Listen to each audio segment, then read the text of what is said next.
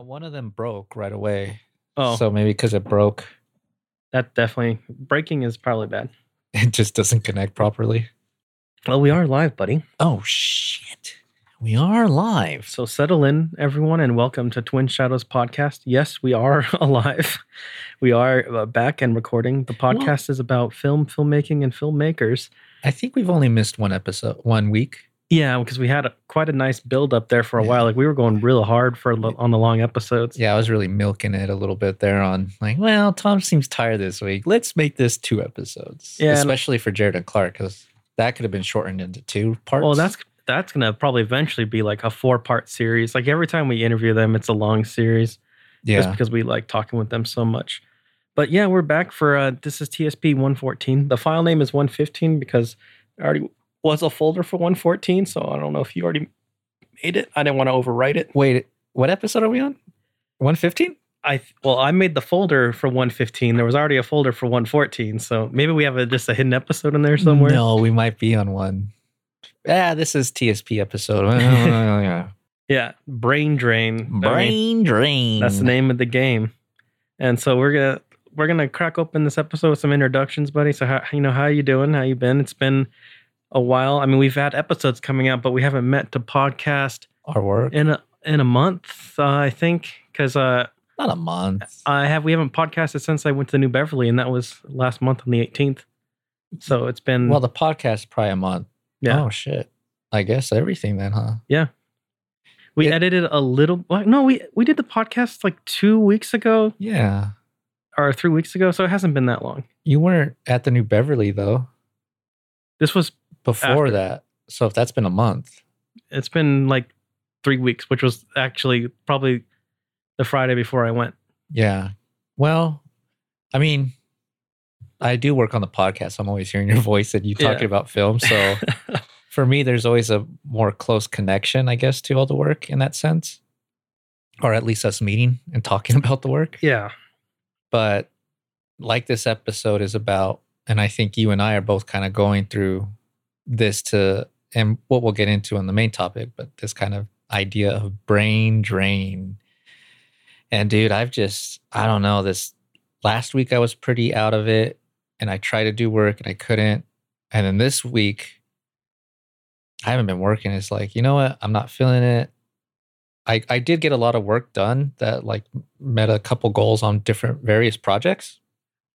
Um, but and and maybe the accomplishment made me fatigue out a little bit more because you know across the finish line. So like, oh, finally lay down and rest. But you know, I've been out of it, but things have been going good. I we haven't met since the new Beverly, so I do want you to tell me about that. yeah. So I went to the New Beverly uh, to see Evil Dead, Superstition, and Trick or Treat. Evil Dead. Super, oh, that was Evil the other Dead movie. I thought it was Yeah. Evil Dead. Yeah. uh, uh, Evil, Evil Dead. What that? Superstition. Colon. Yeah, yeah. super. I was like, what's that? yeah. So it was a triple feature night, and I haven't been to the New Beverly yet. First Um, time. I remember I got you tickets for your birthday to go, but I think I got sick or Katie was sick. Something and we- happened, and we didn't make it. Go, yeah. and it- so I was like, damn it, you know. And it was a, a Veronica Lake night, and I really wanted to see that. But um, yeah, you know, we got, saw Evil Dead 2. I will say, going to the New Beverly for a film fan like me is it's like a spiritual awakening. Yeah. It really did kind of revitalize. Like, my, it's like, oh yeah, this is why we do this. This is why we do what we do.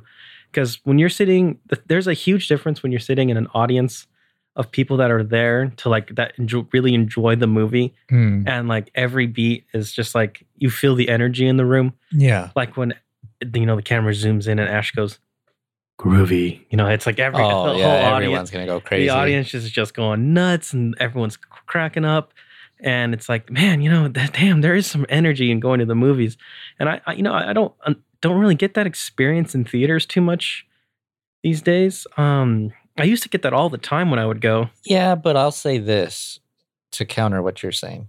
You don't go to the movies anymore, let alone, I think, probably you don't go to any like premiere or opening weekend that's true filmings anymore, i haven't right? i don't think i haven't been to Especially to after COVID. It's like, fuck I that. haven't been to an opening night since COVID for Yeah. any movie. Like I haven't, I don't go. I really don't. Well, we're almost, we almost are always a meeting on Fridays, so I don't go to the movies on Fridays. And let, but actually, I only go to the movies on Fridays. What am I talking about? that's like the only time I do go. But I almost never see the the new showing because I've seen quite a few movies this year. Because I'll go after work. Really? Oh, I didn't know that. Yeah, I'll go off to work if we're not podcasting. So you're doing what I'm doing now, or what I used to do back in the day before COVID, Yeah. which on Tuesdays for the discount, I'd just Yeah. be like, you know what? Let's finish work early, not stay over. Mhm. And also the theater stayed open late. They'd have 10 p.m. showings. Yeah. Well, it's just it's just especially for me, it's nice to to kill the traffic Yeah. because I can always drive over the mountain, and that's like all that's like a guaranteed two hour, two and a half hour drive. Yeah. But then if I stay until like eight o'clock watching a movie, um, I'll get home at like nine, nine twenty, and it's like that so- fast? yeah, it's like it's so crazy. Taking the 15. The, yeah, two ten to the fifteen. yeah. yeah, Wow. What a difference, dude. yeah. Because if I take the two ten regularly, it's like three hour drive home. Yeah. Well, like for us, Los Angeles sounds far away, and it is in ex- to an extent because of traffic. But really, from where we live, it's only an hour and a half away without traffic, Without Oh, yeah, or even less, it's depending less on where you're traffic. depending on where you're going to. That's that's fair too. If you're going deeper, or if you're going like south, uh, like downtown that Yeah. area, that's gonna probably take you like thirty more extra minutes. Yeah, because that's usually where I end up is downtown or Santa Monica, like closer to that area. yeah, But yeah, I mean, LA's so close, and that's cool that you do that because there's just so much out there. And so when you do that, do you see? And then we'll get back to New Beverly. Sorry for the No, no, no, tangent, no. but do you go and see like more of the indie films, like the Lamille? Is that what it's called? yeah, the Lam- the Lamiel or whatever. yeah, No, I, we almost always go to the look. Like when I I'll talk a coworker into going or something, or Saul will go with me. and they just play mainstream stuff, or they what play is it? they play uh they're like a middle a medium the look is like a medium Okay, theater cool. like they'll play art they'll play art house movies they're not going to play like a foreign movie or something like that Yeah. but and they also run them longer they'll Oh, run nice. those like indie movies longer like they are still running uh don't talk to me or whatever don't or talk to me. oh, that's cool because I want to. I did want to see that, but I don't think that's in. Yeah that's what i love about la is like those movies run way longer out there like Yeah. you can re- like you can probably find a movie theater playing a movie that came out two months ago Oh wow. probably yeah um but um yeah that's what I, i'll normally do. And then like that's where i'll watch like that's how i saw creed 3 and john wick 4 and i'll go see those. Yeah. um, because like i was like oh i really wanted to see like kind of get a feel for what like the mainstream is coming out because damn it's it's i don't know i think it's pretty rough out there. But then you go and you see evil dead 2 or superstition at the new bev Mhm. and it's like i think the whole night was $12 a person right and it's like this is it's affordable it's fun this the seating is i thought the seats were fine oh, they weren't too bad because I kind of hate the seating. but i was also pretty obliterated like Well, I hate it because it's the old school seating. So if you have someone tall like you and Katie, yeah I'm sure the people behind you hate you guys. mm-hmm. And then also, you know, there's not a lot of leg space because it's like the old. It's an old theater. Yeah. You know, he didn't really change that feeling. I mean, I'm sure he Yeah. revamped it, made it nicer, new carpets and stuff. But yeah because i mean it's he really that. It's not like a big screen either like No, the screen it's it's like a one screen theater that you would just you know go to in the olden days Yeah, yeah, just kept that I feeling of, and then seen it on film. Because the last time I went, I went with my cousins, uh, Sean and his family, Mhm. and we saw Indiana Jones. You know, and it kingdom was of crystal skull Raiders of the Lost Ark. And yeah, I forget how many. I only count like two. i saw the new one oh Ugh. But you know, we went to go see it, and yeah, you know, and it's. I I mean, maybe it's just for the novelty of it, but it's kind of cool to see where they have the film change on the reel yes. or the reel change, and then it like cuts to a shitty reel. it's all like grainy, and the audio's terrible, the coloring's all off. But there's just some, there's a, just a certain magic to, it, I guess, because it is. I mean, it played during those times, right? yeah Like the Evil Dead Two you saw. Yeah, the well, the those prints are like from the time that they were making those prints, and then they've been restored, Yeah. or some of them have been like actually like restored, Yeah, um, or they've made like new prints from the negative. yeah. I'm not entirely sure how all that works. Uh, like, does someone just have like this? Uh, who owns it, right? Because that was one thing that they were talking about is people will buy like the rights to the film, Oh, and then they can make copies of the film and but they can kind of like suitably distribute that. I don't know. It's really weird. Well, Yeah. I, think a lot of them come from Tarantino.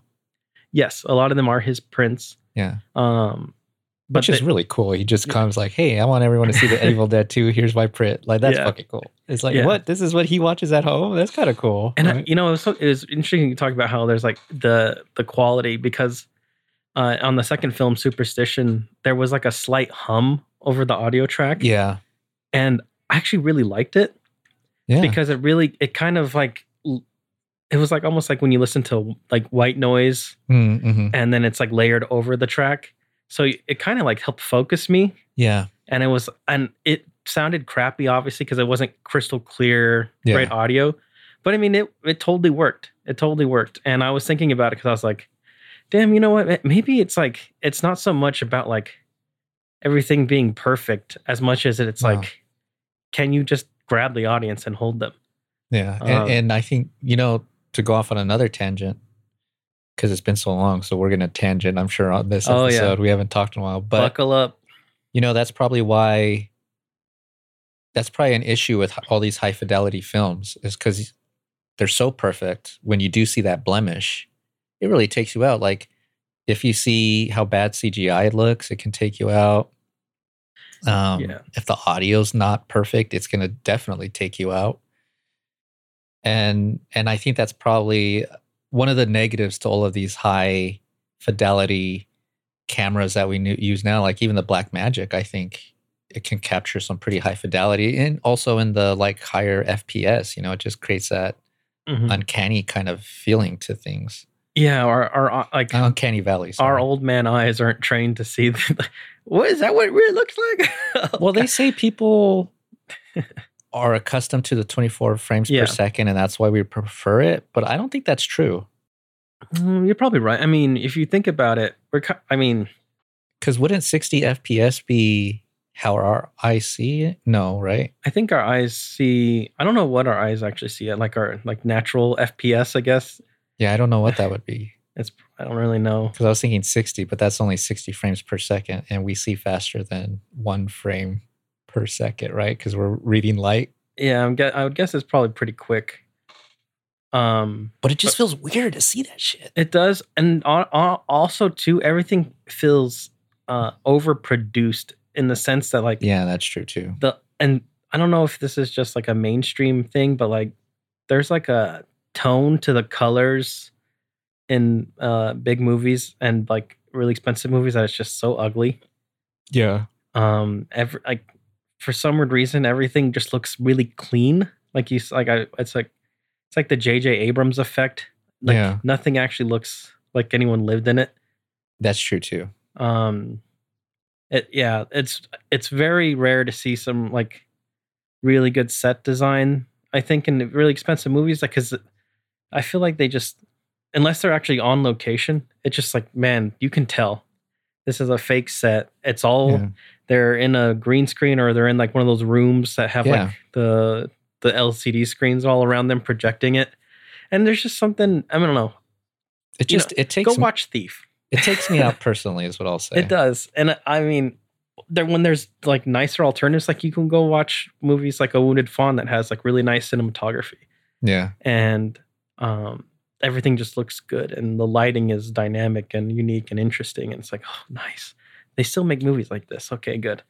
Like, yeah. they're still making movies that look really good. Like you know, you like that's what this is where the Koreans really knock it out of the park. Koreans always have like crazy good set design, good cinematography, good lighting, all all around. It's You know, and here's another tangent. We're gonna do it all day. Um because we haven't talked about this film, but I think it's really important. Sound of Freedom. Now, I don't know what's going on with that movie. I'll go on Reddit and just tons of people shitting on it. It feels like there's uh, some sort of vendetta towards that film to um, oppress it in some way. And, you know, people will go for the conservative angle and shit on the movie for that, or they'll go for the religious angle and shit on the movie for that, or oh, that's the the kid uh, sex trade movie. yeah, with Jim Caviezel. Yeah. But you know what I think the real issue is, and you know where I think the real attack is coming from? I think it's coming from um, studios. and maybe distributors because that film was self-funded. And at the end of the film, the director talked about that. He said the film just ends, but when you watch it in theaters, then there's this little PSA from Jim Caviezel. It's in black and white, and he's like, "Child trafficking is terrible, and it's real, and it's happening all over." Blah blah blah. Right? And he's like, "And if you want to stand against it, one thing you can do is come watch this film and buy tickets for someone you want to come see this film, and you can buy a ticket for a person or a stranger, and do that to help spread the word." Yeah. And the director was against it because he's like, "Oh, that's so disgusting! Like, I don't want to do that fucking shit." He, I don't think he filmed it or anything. It was done after the film. Yeah. But hell, that's one of the most successful films of this year, just like uh, percentage wise, right? It's like a ten million dollar movie, and it's gross, I don't know, 70, 80, 100 million. Yeah. And and so I think studios don't want this to happen because it's showing like because it's produced by Angel Studios, which is a faith based studio hmm that's completely crowdfunded. So now you can have these films that can compete, which maybe Sound of Freedom did kind of, I think they were saying maybe hurt like Mission Impossible and some of those other films a little bit. So maybe you can have these movies that can compete that are from the people, by the people. And then, you know, you're, and I think independent films like Film Threats, um, Chris Gore's Attack of the Doc, you know, are like us. We're able to put movies out there. Yeah. And if they're of a decent quality, a wounded fawn, right? If they're up, that's way better than what we did. But you know, if it's of a decent quality, it can generate competition. Well, I mean, Kevin Smith kind of showed that, like, if you have the audience, you can make money by just traveling around and showing the film Yeah. as an event. Yeah. And I, there's always been those like Christian movies that make a lot of money, like the God's Not Dead movies and stuff like that. yeah, like, they'll just show up out of nowhere. yeah, it's like, what is this? Who is this? And then it's like, oh, it's a movie about like God, or it's about like it's a very strong Christian movie, and there is definitely an audience for those films. Yeah. And if you get uh those movies in theaters, they're gonna make money, Mhm. right? It's just like the um, the Tyler Perry movies. Yeah. Like Tyler Perry movies are, are always gonna make money. Yeah. Like unless he spends like a hundred, like hundred million making them. Like if Tyler Perry just keeps making, like there's the reason he's like a super billionaire or whatever. Yeah. He's insanely rich now. Yeah, because I mean, he he capitalized on a mark. He's like, oh, no one's making movies with full black casts. I'll But- do that. But look how look how it also felt like those movies were treated. They would just show up kind of like those Christian movies, make a killing Yeah. and disappear. And it didn't feel like there was any support for them.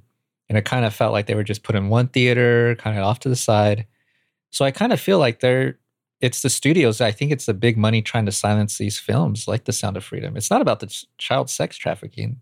They all love it. The Christians love it, the conservatives love it, the rich love it. yeah, They're all in on it. And they love it.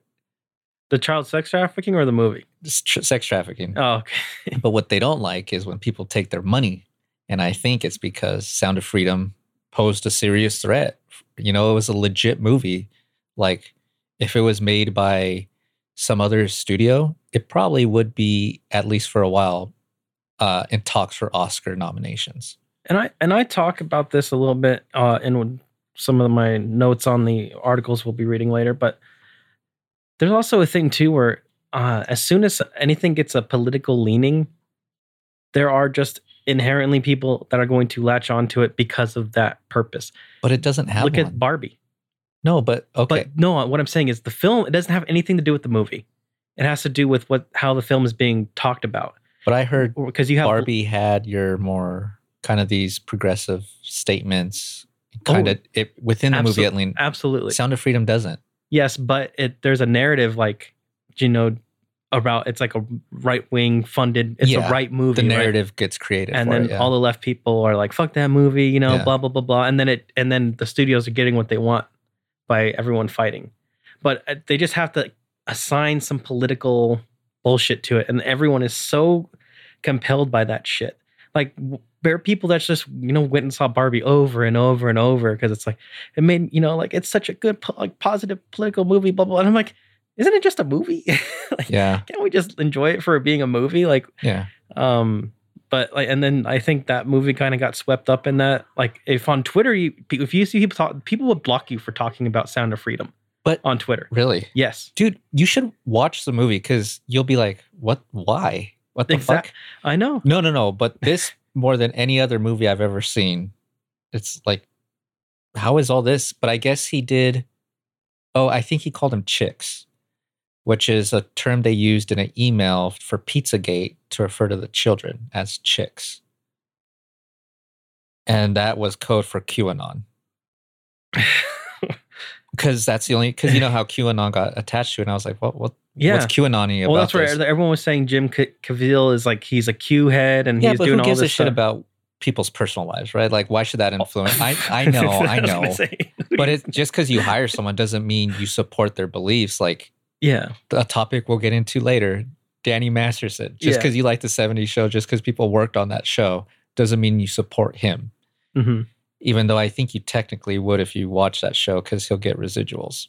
Anyways, Well, if the if they get their if the strike goes through, right, he'll you know get some good mu- ch- change in in prison. but yeah, so it's just so weird to see the the adversity that film's coming up against if you were to watch it. Yeah. Well, so I- that's why I think there's that's why I find it so interesting because it, it's like there's a lot under beneath that we're not privy to, but a huge story going on about it to have made it the sensation it is, but also the criticism it's it's garnered for just being like it's just a movie. It's a simple kind of movie, the kind it it's what you expect it to be, and it delivers very solid on that yeah. and then there's all this news about it, all this buzz about it. Very strange. But you know, one thing I haven't heard a lot of buzz about. Wait, were we done with the new Beverly? Yeah, sure. We can wrap it up. Did you want to mention anything more about it? Um, I would say if you have if you ever come out to LA and you're a film nerd, it's like a mecca. You kind of have to go and like see a movie there. Yeah, you feel like it's a mecca, huh? Yeah. Um. To a deg- to in a sense that you're gonna watch a movie on film. Yeah. You're gonna. I- I mean, it does everything it can to kind of bring you bring you into like a, a nostalgic old school vibe. And concessions are cheap. Concessions are cheap. Um, they have all the good concessions. Their popcorn is good. They layer the butter. If they're Mm-hmm.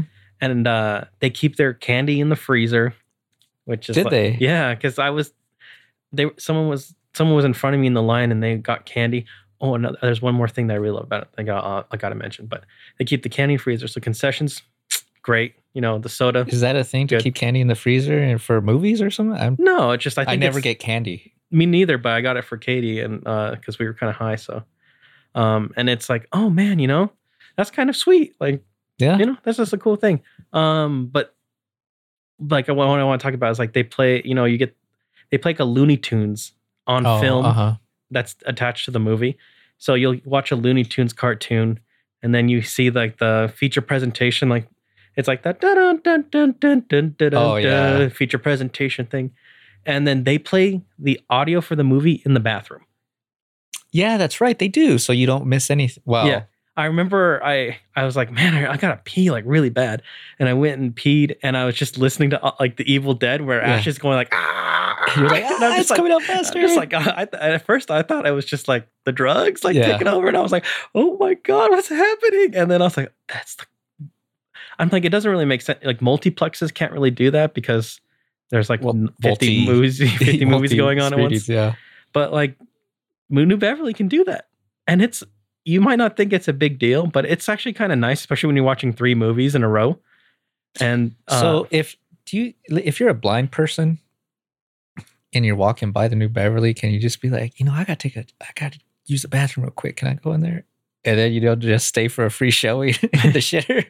hey, why not? You're like, yeah, man. Oh man, I got smell-o-vision. I think But I will, you know, it's so funny you mentioned the bathroom because that made me think of um when you're going pee, they have the ad advertisement there for all the other screenings. yeah. Did you look at that and be like, damn, I want to go to that one and that one and that one It, and that one? it definitely gives me like that FOMO, like that fear of missing out oh, because yeah, we are. I'm just looking at it and I'm just like, I would see eh, if I lived close, I would come here because it's cheap. It's cheap. It's Yeah. twelve dollar ticket, and like they almost always have double features, triple Yeah. features, and it, you only have to pay for the one movie. Yeah. If you go see a double feature, it's you just it's one ticket. Sometimes I think sometimes they'll have multiple because I've seen lines when I come out. or maybe there were different events. But I was gonna say, well, sometimes they'll. but those are probably like spe- that was a weekend, so maybe it's Oh, I know they'll have different. No, I'm talking about that when they actually have like the matinees and stuff. I don't 'Cause do they- they? I don't yeah, because they have they have like kiddie shows during the day, and then they'll have night like night shows, and then they'll have sometimes have a midnight movie. Okay. So like they'll have like the eight o'clock movie and then like a midnight so it's movie. the one ticket for like that section of Right. whatever's being but like but like the Evil Dead thing that or the the Veronica Lake night yeah, that was you just had to buy one ticket. yeah, and it was for the two movies. Yeah. but yeah, I think last time I went, um, it, well, yeah, no, I think it might have been a time, but but they had like a Top Gun night, and then they had like um, all right, it was like an '80s night. It was like Top Gun and all the classics, and then they had like a Akira, Akira Kurosawa one. I don't know if it was him or like a samurai night or a Ronin night Mm-hmm. and I think they might have had one of those films, like the classic. I don't know what his. I haven't seen all his films, so isn't there one about a Ronin who Rashomon? Isn't that about? No, that's the lying one, right? Yeah, I was gonna say that's the one. Isn't there one where there's like some badass Ronin I'm sure. from Kurosawa? To be fair, I haven't seen a lot of Kurosawa because like half of them are on the Criterion. Yeah, But he so has a lot of movies actually. I think he's got like 40 movies. that many. I think he has a lot, maybe 30. I saw the last movie he ever made, The Dreams. Yeah, I heard that's really good, but it's like really um it's like the exactly what you expect like uh, the last movie to be for a, like a master filmmaker That because it's like a very self-reflective that's the perfect way to describe it. Yeah, interesting. It's beautiful. yeah and it's kind of like um i heard like it, it the impact is so much better if you have seen all his other movies Oh, wow. because you kind of see like the culmination of him as a as a person well, when I watched it, I didn't even know that was from him. oh yeah I just heard it was a good movie, and then I went, "Who the "Fuck's Kurosawa?" I was like, "Oh yeah, that's that one guy, huh?" Seven samurai guy he did the uh, what is that? What's the Western version? uh magnificent seven He did the Magnificent, Magnificent Seven, right? Yeah, he did the Japanese version. So talking about Kira Kurosawa, Danny Masterson was Yeah, imprisoned. Um, I felt like that took a long time. Uh, he was must Yeah. have been on trial. That that's the one thing that TV and movies have really fucked with us. Our understanding of how things actually work in the world. Law and Order specifically. Yeah, right? because it's like, oh, we, the, everything's wrapped up in an episode, but in real life, like you're, it takes like months and months, maybe even years for like the court cases to go on. I think this court case it took months, but to get it into the court and all of that like preliminary yeah his stuff. lawyers had fought for appeals and then they had to do all this stuff and it's like man imagine being the victim and it's like you're just dragged through this for months and it's Yeah. so you know it's it's agonizing for the victim and i'm glad he got sentenced. I wrote a little a little quip here. I said good. Too bad he wasn't famous enough to escape with a lesser sentence. There are because and i don't mean that like in like i meant that more as a joke because in the article that we're going to talk about the uh from about rotten tomatoes they quote brett ratner. Yeah, And they did, and I like- was like, wait, isn't that Brett, the Ratner, the one who's the rapist? Rapist? You know like the sexual predator brett ratner? of the little boys, right? yeah. He- and i was Okay, wow. and i was just like, like, I wouldn't quote him. and i was just thinking like you know uh what oh let me finish what i wrote.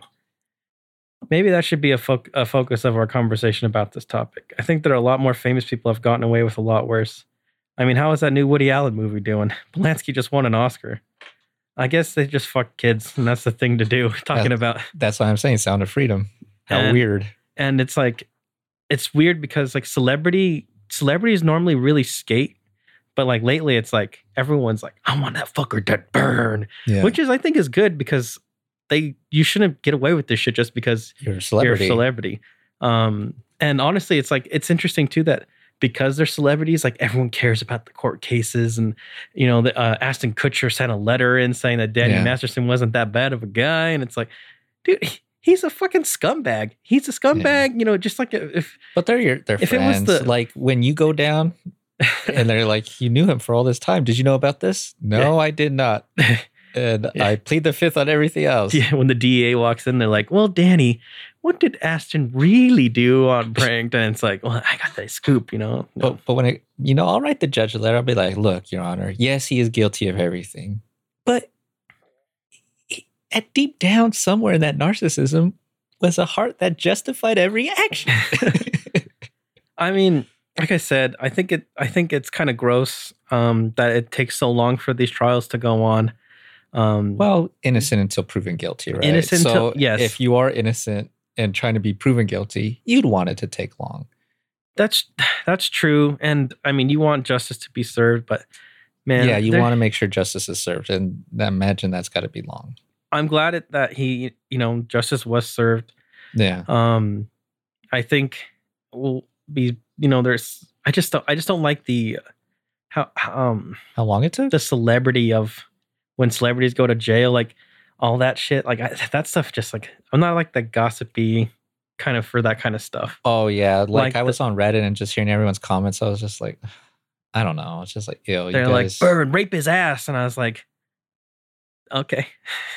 yeah, I, I I'm just I'm just like I hope the victim's okay. I hope everyone is you know safe now and that Yeah. er, you know we can move on. yeah, and I'll say too, like, I kind of because Danny Masterson's relatively popular, at least in American culture. You know, was at 70 show, he was one of the highlight characters, Hyde. But and so I kind of thought, and with the the church behind him, I thought, yeah, maybe he won't get that bad of a sentencing. But 30 years to life, I mean, that sounds like like Yeah. a pretty harsh sentencing, right? Like what he should be getting, like almost life in or life in prison, I guess, unless probation would change that. Or I don't know the I didn't know if I don't know if it said the exact like if there's no chance of parole. I don't know if it, that was in the article. yeah, but 30 years in prison, like it's like this motherfucker. I think he Well, he got if I remember right, it wasn't it wasn't just one.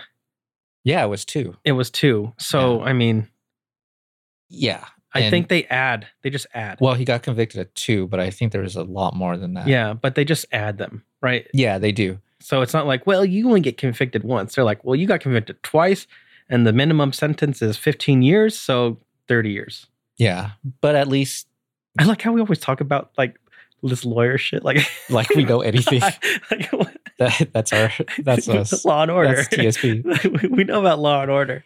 But still, like 30 years in prison, that's pretty much the rest of his life. Oh yeah, I got I don't got 30 years. Yeah, I hope I don't have 30 years. It's like, please God, no.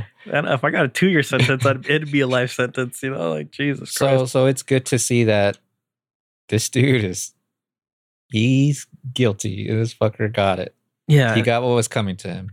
Yeah, and, and he's actually, you know, he was actually he's actually a predator and and I think a lot of people were getting just lumped into these categories and it made it kind of like if you did anything at all, you were just as bad as the worst. And it, you know, Danny Masterson was one of the worst in that sense where, you know, he wasn't just jerking off on the phone being gross. Yeah. He wasn't just being gross. He's a predator. He's a Yeah. fucking bad person. But you know, Uh, and look at uh Cos- dangerous. look at Cosby, Cosby's free. you know? You know, he and how many? He I don't even know. What 30? Was it 30? It was a high number. It was It- an. which it- was probably more than that It's always going to be more than what people come for right? something like that, right? And how many just didn't wake back up? and he's fucking Damn, but I guess you he's know, ghost dead. justice, right? Because there was a technicality in the preliminaries Yeah, that let him get get out. But I- so I guess I can't shit on the courts for that in a sense, but it's just like that that just feels wrong, right? it does. Uh, but But at know, least Danny Masterson, 30 to life. got him. Yeah. That thirty show or that seventy show is gonna, you know, So uh oh, buddy, celebrity won't save you. I'm all right. Luckily, uh, I got a gun. the sexual pre- being a sexual And it's predator loaded at all times. isn't my proclivity. You know, maybe if someone pees on me, I'll, you know, can you go to jail for that?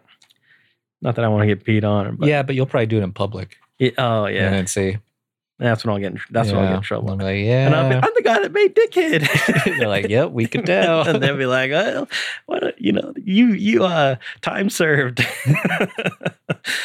um. So getting on. Speaking of time served, uh, Other things going down, huh? Yeah, um, Rotten Tomatoes, the decomposition of Rotten Tomatoes. This is an article by Lane Brown with reporting by Luke Winkie. Um, this was on Variety. No, Vulture. Sorry, this is Awesome. a, a Thank Vulture. you for getting the article and the. this is a Vulture article. Um, let me just start off with my opening paragraph here. So the article starts by detailing a single instance of possible bribery uh, to influence the strength and score of a film. In this case, the film Ophelia. It's a female retelling of uh, Uh, Hamlet. Hamlet. Sorry, I didn't write that down. I just put it's a female retelling. um, I think the bigger issue, and I see this in every aspect of media, life, entertainment, is simply it's the fact that we as a society have developed into an all or nothing group. I struggle with this myself, and I hate it. It's a big thing I hate about myself. It's kind of intoxicating. We have learned to we have learned to regain. We need to learn to regain perspective and really be objective. I know this is not easy, but not everything is a zero or a ten. I think we are in a dangerous time, and Rotten Tomatoes, IMDb scores have really fucked things up. But a big problem is when studios slash creators start to get an edge through other means when the system begins to break. I mean, it's already breaking down, but we're going to enter a new form, and I think the renegades and the DIYs will be the ones to really look out for. These are the guys and women creating films for their audiences and themselves, and hopefully they can sustain that with their audi- with their groups. Definitely. And I think this furthers the idea that we've kind of been talking about. It's been a bit of a theme right now. Yeah. Is just the studios, distributors. Like, why are why are we giving so much to these big companies? Because uh, I don't know what my point was. Fuck. I had a point though. Anyways, you go. Well, and so it, later in the article, there's a quote from Paul Schrader that I'll read. The studios didn't invent Rotten Tomatoes, and most of them don't like it, says the filmmaker Paul Schrader. Mm-hmm. But the system is broken. Audiences are dumber. Normal people don't go through reviews like they used to. Rotten Tomatoes is something the studios can game, so they do. Yeah. And then I wrote, Oh, you want to respond to that? yeah in fact to interject here and then you finish with your statement Yeah. is that can you tell us can you tell me in the audience what is rotten tomatoes really being accused for why is this article being Go. written why are people saying this I probably should have t- started with that.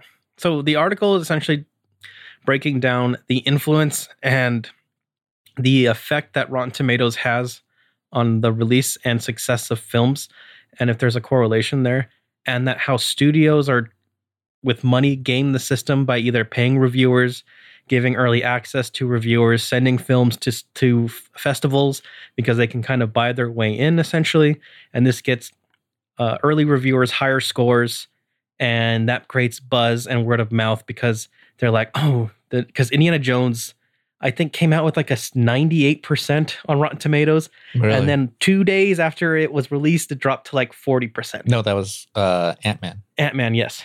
That's what. Right. Ant Man. and then to further that and why that happened is that they weren't just gaming the system by entering these festivals and getting that early good bu- buzz of mouth. They were being a little, I don't know, shady in their practices because they learned to get critics that they hoped yes. would be favorable to the film to then inflate the rating, yes. and that's why The- Quantumania the people like was the, so high. The the- it was the highest of all the Ant Mans rated. Yep. And it, they they there was correlation that the high score led to it being the highest grossing Ant Man movie as well for Certainly opening weekend. it. And then after that weekend, everyone saw it, and then it dropped. It had the biggest drop off of any Marvel movie. Really, Yes, it says it in the article. Um, I didn't read the article. so Paul Only Schrader Paul Schrader talks a lot.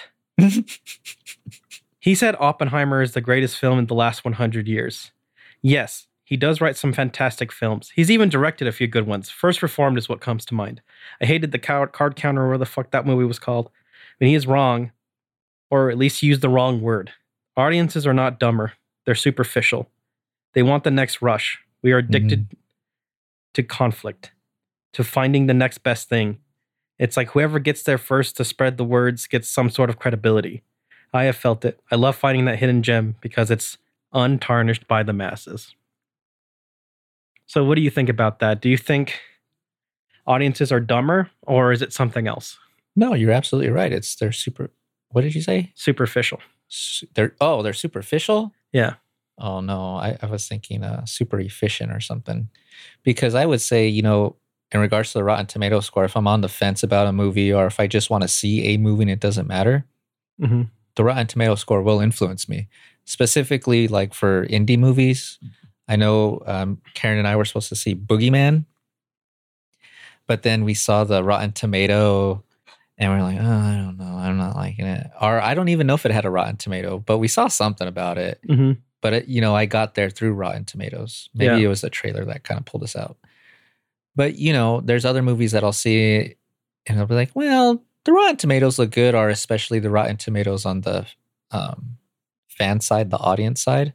And it's like, okay, they like this movie, so that'll encourage me to see it. And you know, I think that's how it is for a lot of people. Like, well, what am I going to see today? We don't got much time. We don't got much money. Pick one movie you can see in the theater that's available to you. Yeah.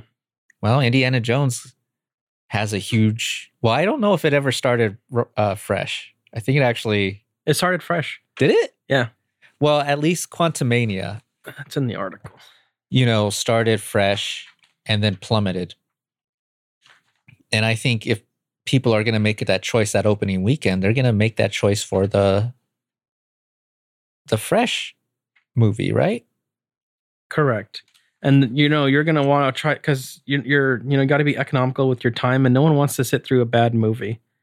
Uh, I think something, and there, there there's a lot. Of, I say I would suggest going to read the article because there's a lot in there about the Bunker 15, like and them essentially being like a group of people that review get paid to review positive movies essentially. What? And they I thought they were They- uh, studio. Yeah, but they would put out movies and then pay people to like positively review their Yeah. movies. And like they were saying up to some reviewers were only getting No, no, paid no. like they didn't pay them. I thought it says that they, they, were paid them, but they were selecting the people that gave positive reviews, Oh, and then they were like, "Well, you know, if you're going to give it a negative review, maybe don't put it on that website. If you could, just put it on your blog." Oh, okay. Yeah, so And that's it- what they were saying. and it's like that way it wouldn't be counted by Rotten Tomato because Oh. Rotten Tomato is going to read Right. that, because of it's it's aggravating. you know, like from an editorial of some sort. The enthusiasm of the positive negative doesn't reflect the fresh score. Yeah, and the Yeah. critic still says their honest opinion, and then of course, if you're picking someone who always loves a specific type of film, well, hey, maybe they'll really like this film. Rate it how you want, of course. Yeah. Just if it's bad, you know, because we really like this film and we really believe in it, and Do you think that's part of the success of the Red Letter Media guys?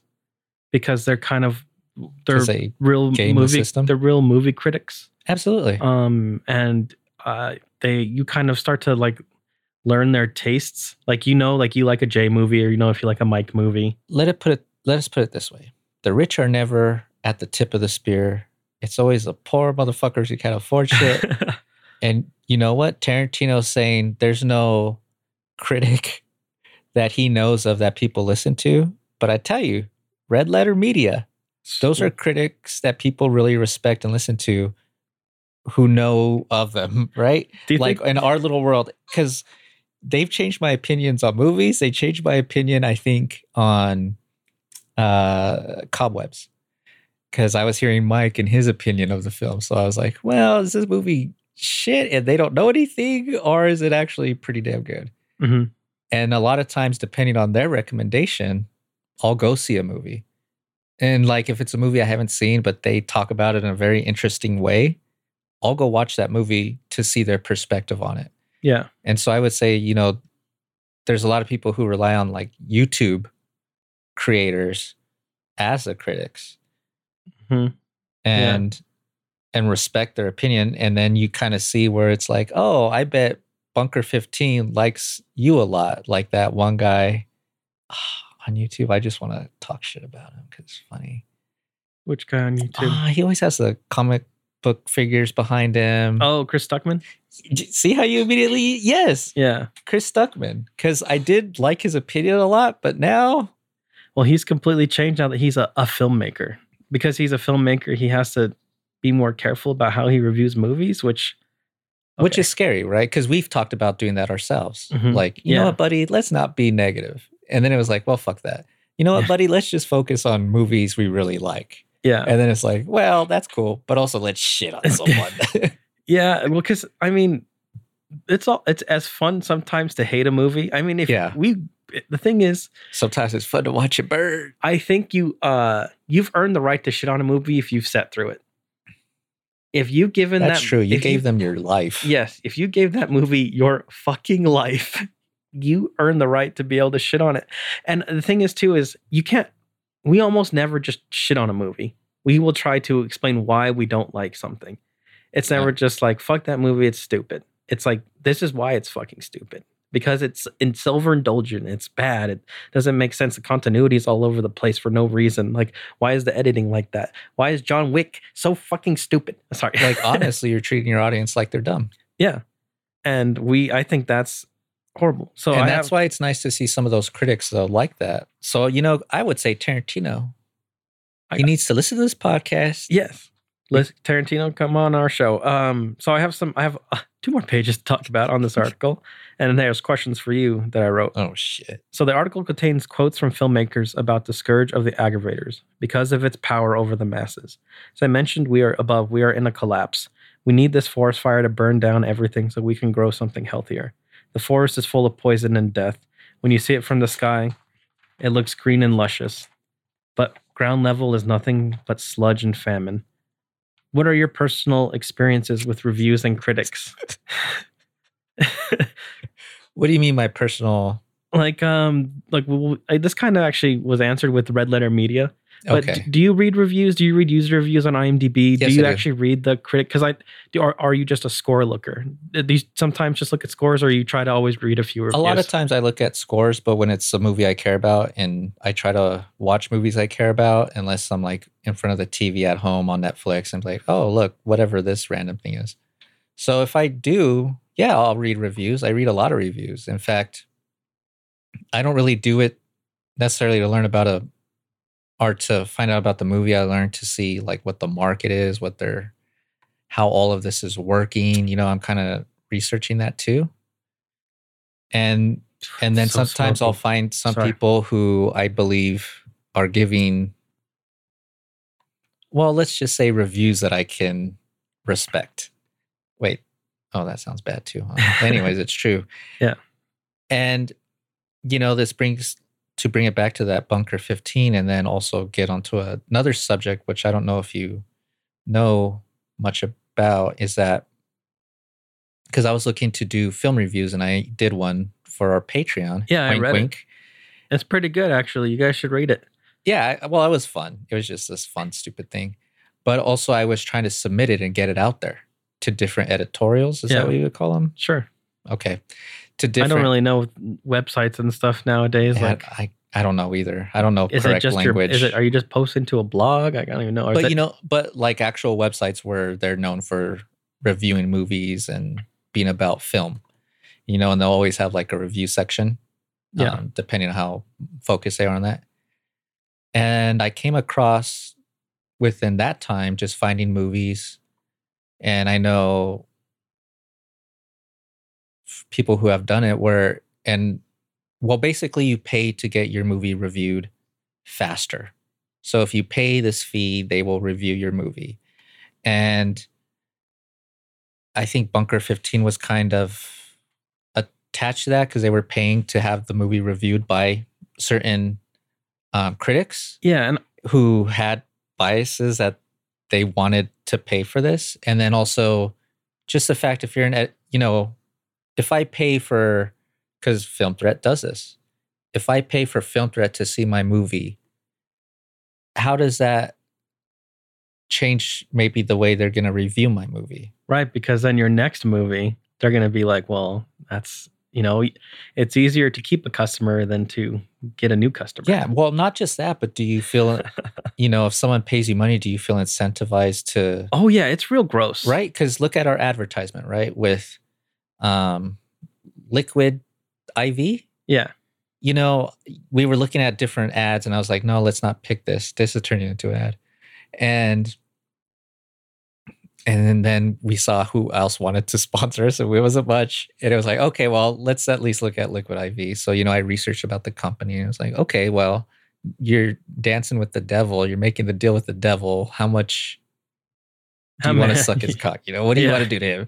He's going to reward you well, are you but sucking you know, just the tip or are you Yeah. deep throating the devil's dick? You know? so and then reading it, I was like, okay, this seems like it's a real product that offers what it's uh, marketing and it's doing some trying to do some good too with hydrating people. like they give their hydration packets all over. So so you know you feel incentivized to talk good about them and you want to work with them well. And you know like then there becomes this bias like well because you're trying to give me money do i have to you know talk good about you? Like our bosses right? Like you don't say shit to the boss. You're like Mhm. yes okay if that's what you want sir. Yeah. and so with these film reviews do you feel like that's could that lead to that kind of uh you know what what did dennis say in the when he was on the boat with the women Oh, uh, the dentist situation. Oh, fuck. what was it Or the dentist system. he's like we're gonna be at a boat in the middle of nowhere Yeah. I can't remember. and no one will know where we're at and he's like no no no no that's not what we're doing it's just the implication or something yes, the implication. you know so I think it's gross. well how do you feel about and predatory. And it's kind of uh Well, let, let me ask you. Yeah. Hold on. How, in three parts. How do you do? You feel it does that? eh, eh, You know, incentivizes someone to have a bias, or kind of it creates a natural bias. One, and then how do you feel about review sites that are movie sites that use the pay to review policy, and then how do you think that affects the market or something? I forgot kind of what the third one was. So part one, yes, it affects bias. Anytime money exchanges hands, it affects bias. Um, these reporting agencies, like, and, and I and I know why Film Threat does this is because they're poor. Um, Yeah, to make money, right? Yeah. To keep running. yeah, so they're doing. I mean, that's like a it's a good source of revenue. But the second part of the question, I don't like it. Um, I to me it it, it removes an aspect of it. Uh, you the critic should be getting paid by the production, the writing of the critic, the the critique of the product, right? You shouldn't be getting paid to critique a product by the product maker, That just don't sound. That sounds fishy, right? right? That just already like oh. It's like okay, it- and take take the art and the movie out of it. I make vacuums. Hey, buddy, I'm going to pay you thousand dollars and give you a brand new vacuum, Hmm, I need one. I got carpets. so you can write a review because you're the top vacuum reviewer. Oh, on the internet. I am, yeah. But uh, you know, I have high And, standards. I, mean- never compromise myself. I, how And- could I do that? and I know you have to legally announce that it was paid sponsorship. Oh but yeah, and I but that's I don't know if that's the same thing for what Film Threat does. I don't know if it's a sponsorship to no, you just pay for them to order you higher in the queue. That's right. it. It's So- just like, hey, there we get so many movies because you said what? There's like two thousand movies that come out a day. a For- year, right?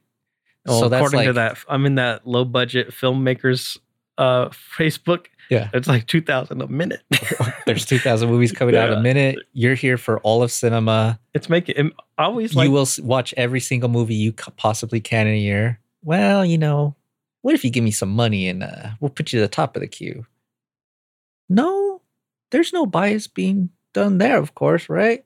Right. it's def but it certainly at least puts them at the top of the queue, and it's like, okay, let's see this movie first. I feel like it, Because when Dickhead comes out, it inherently influences the because you are supporting them.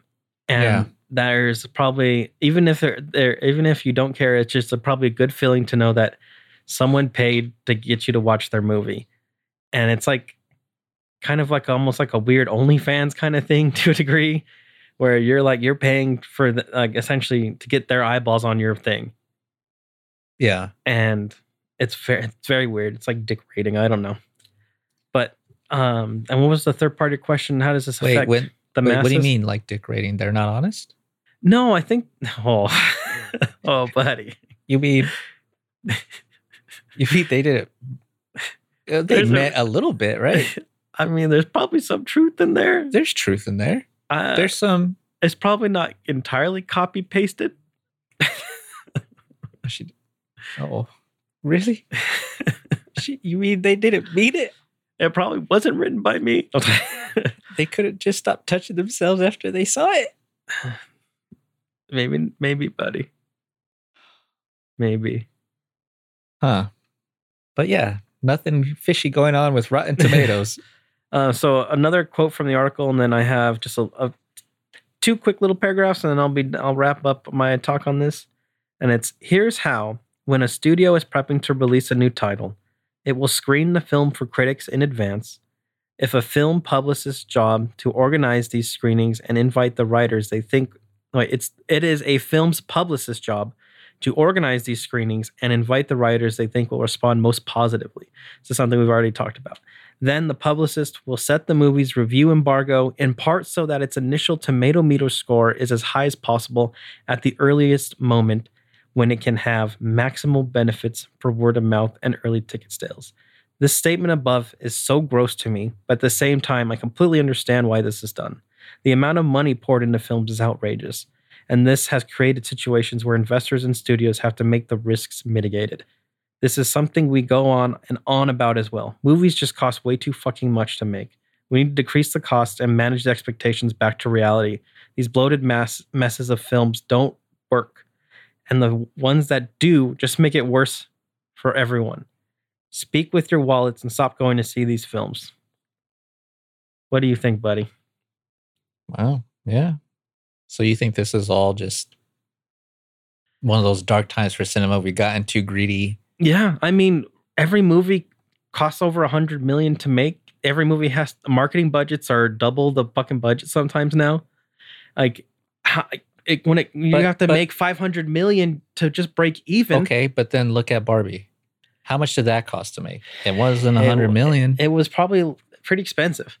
Was it a hundred million? I can look it Let's up. look at how much the Barbie Barbie cost. Why don't you give me a guess there, buddy? I would say Barbie cost around fifty million, I'm gonna say it was a hundred million.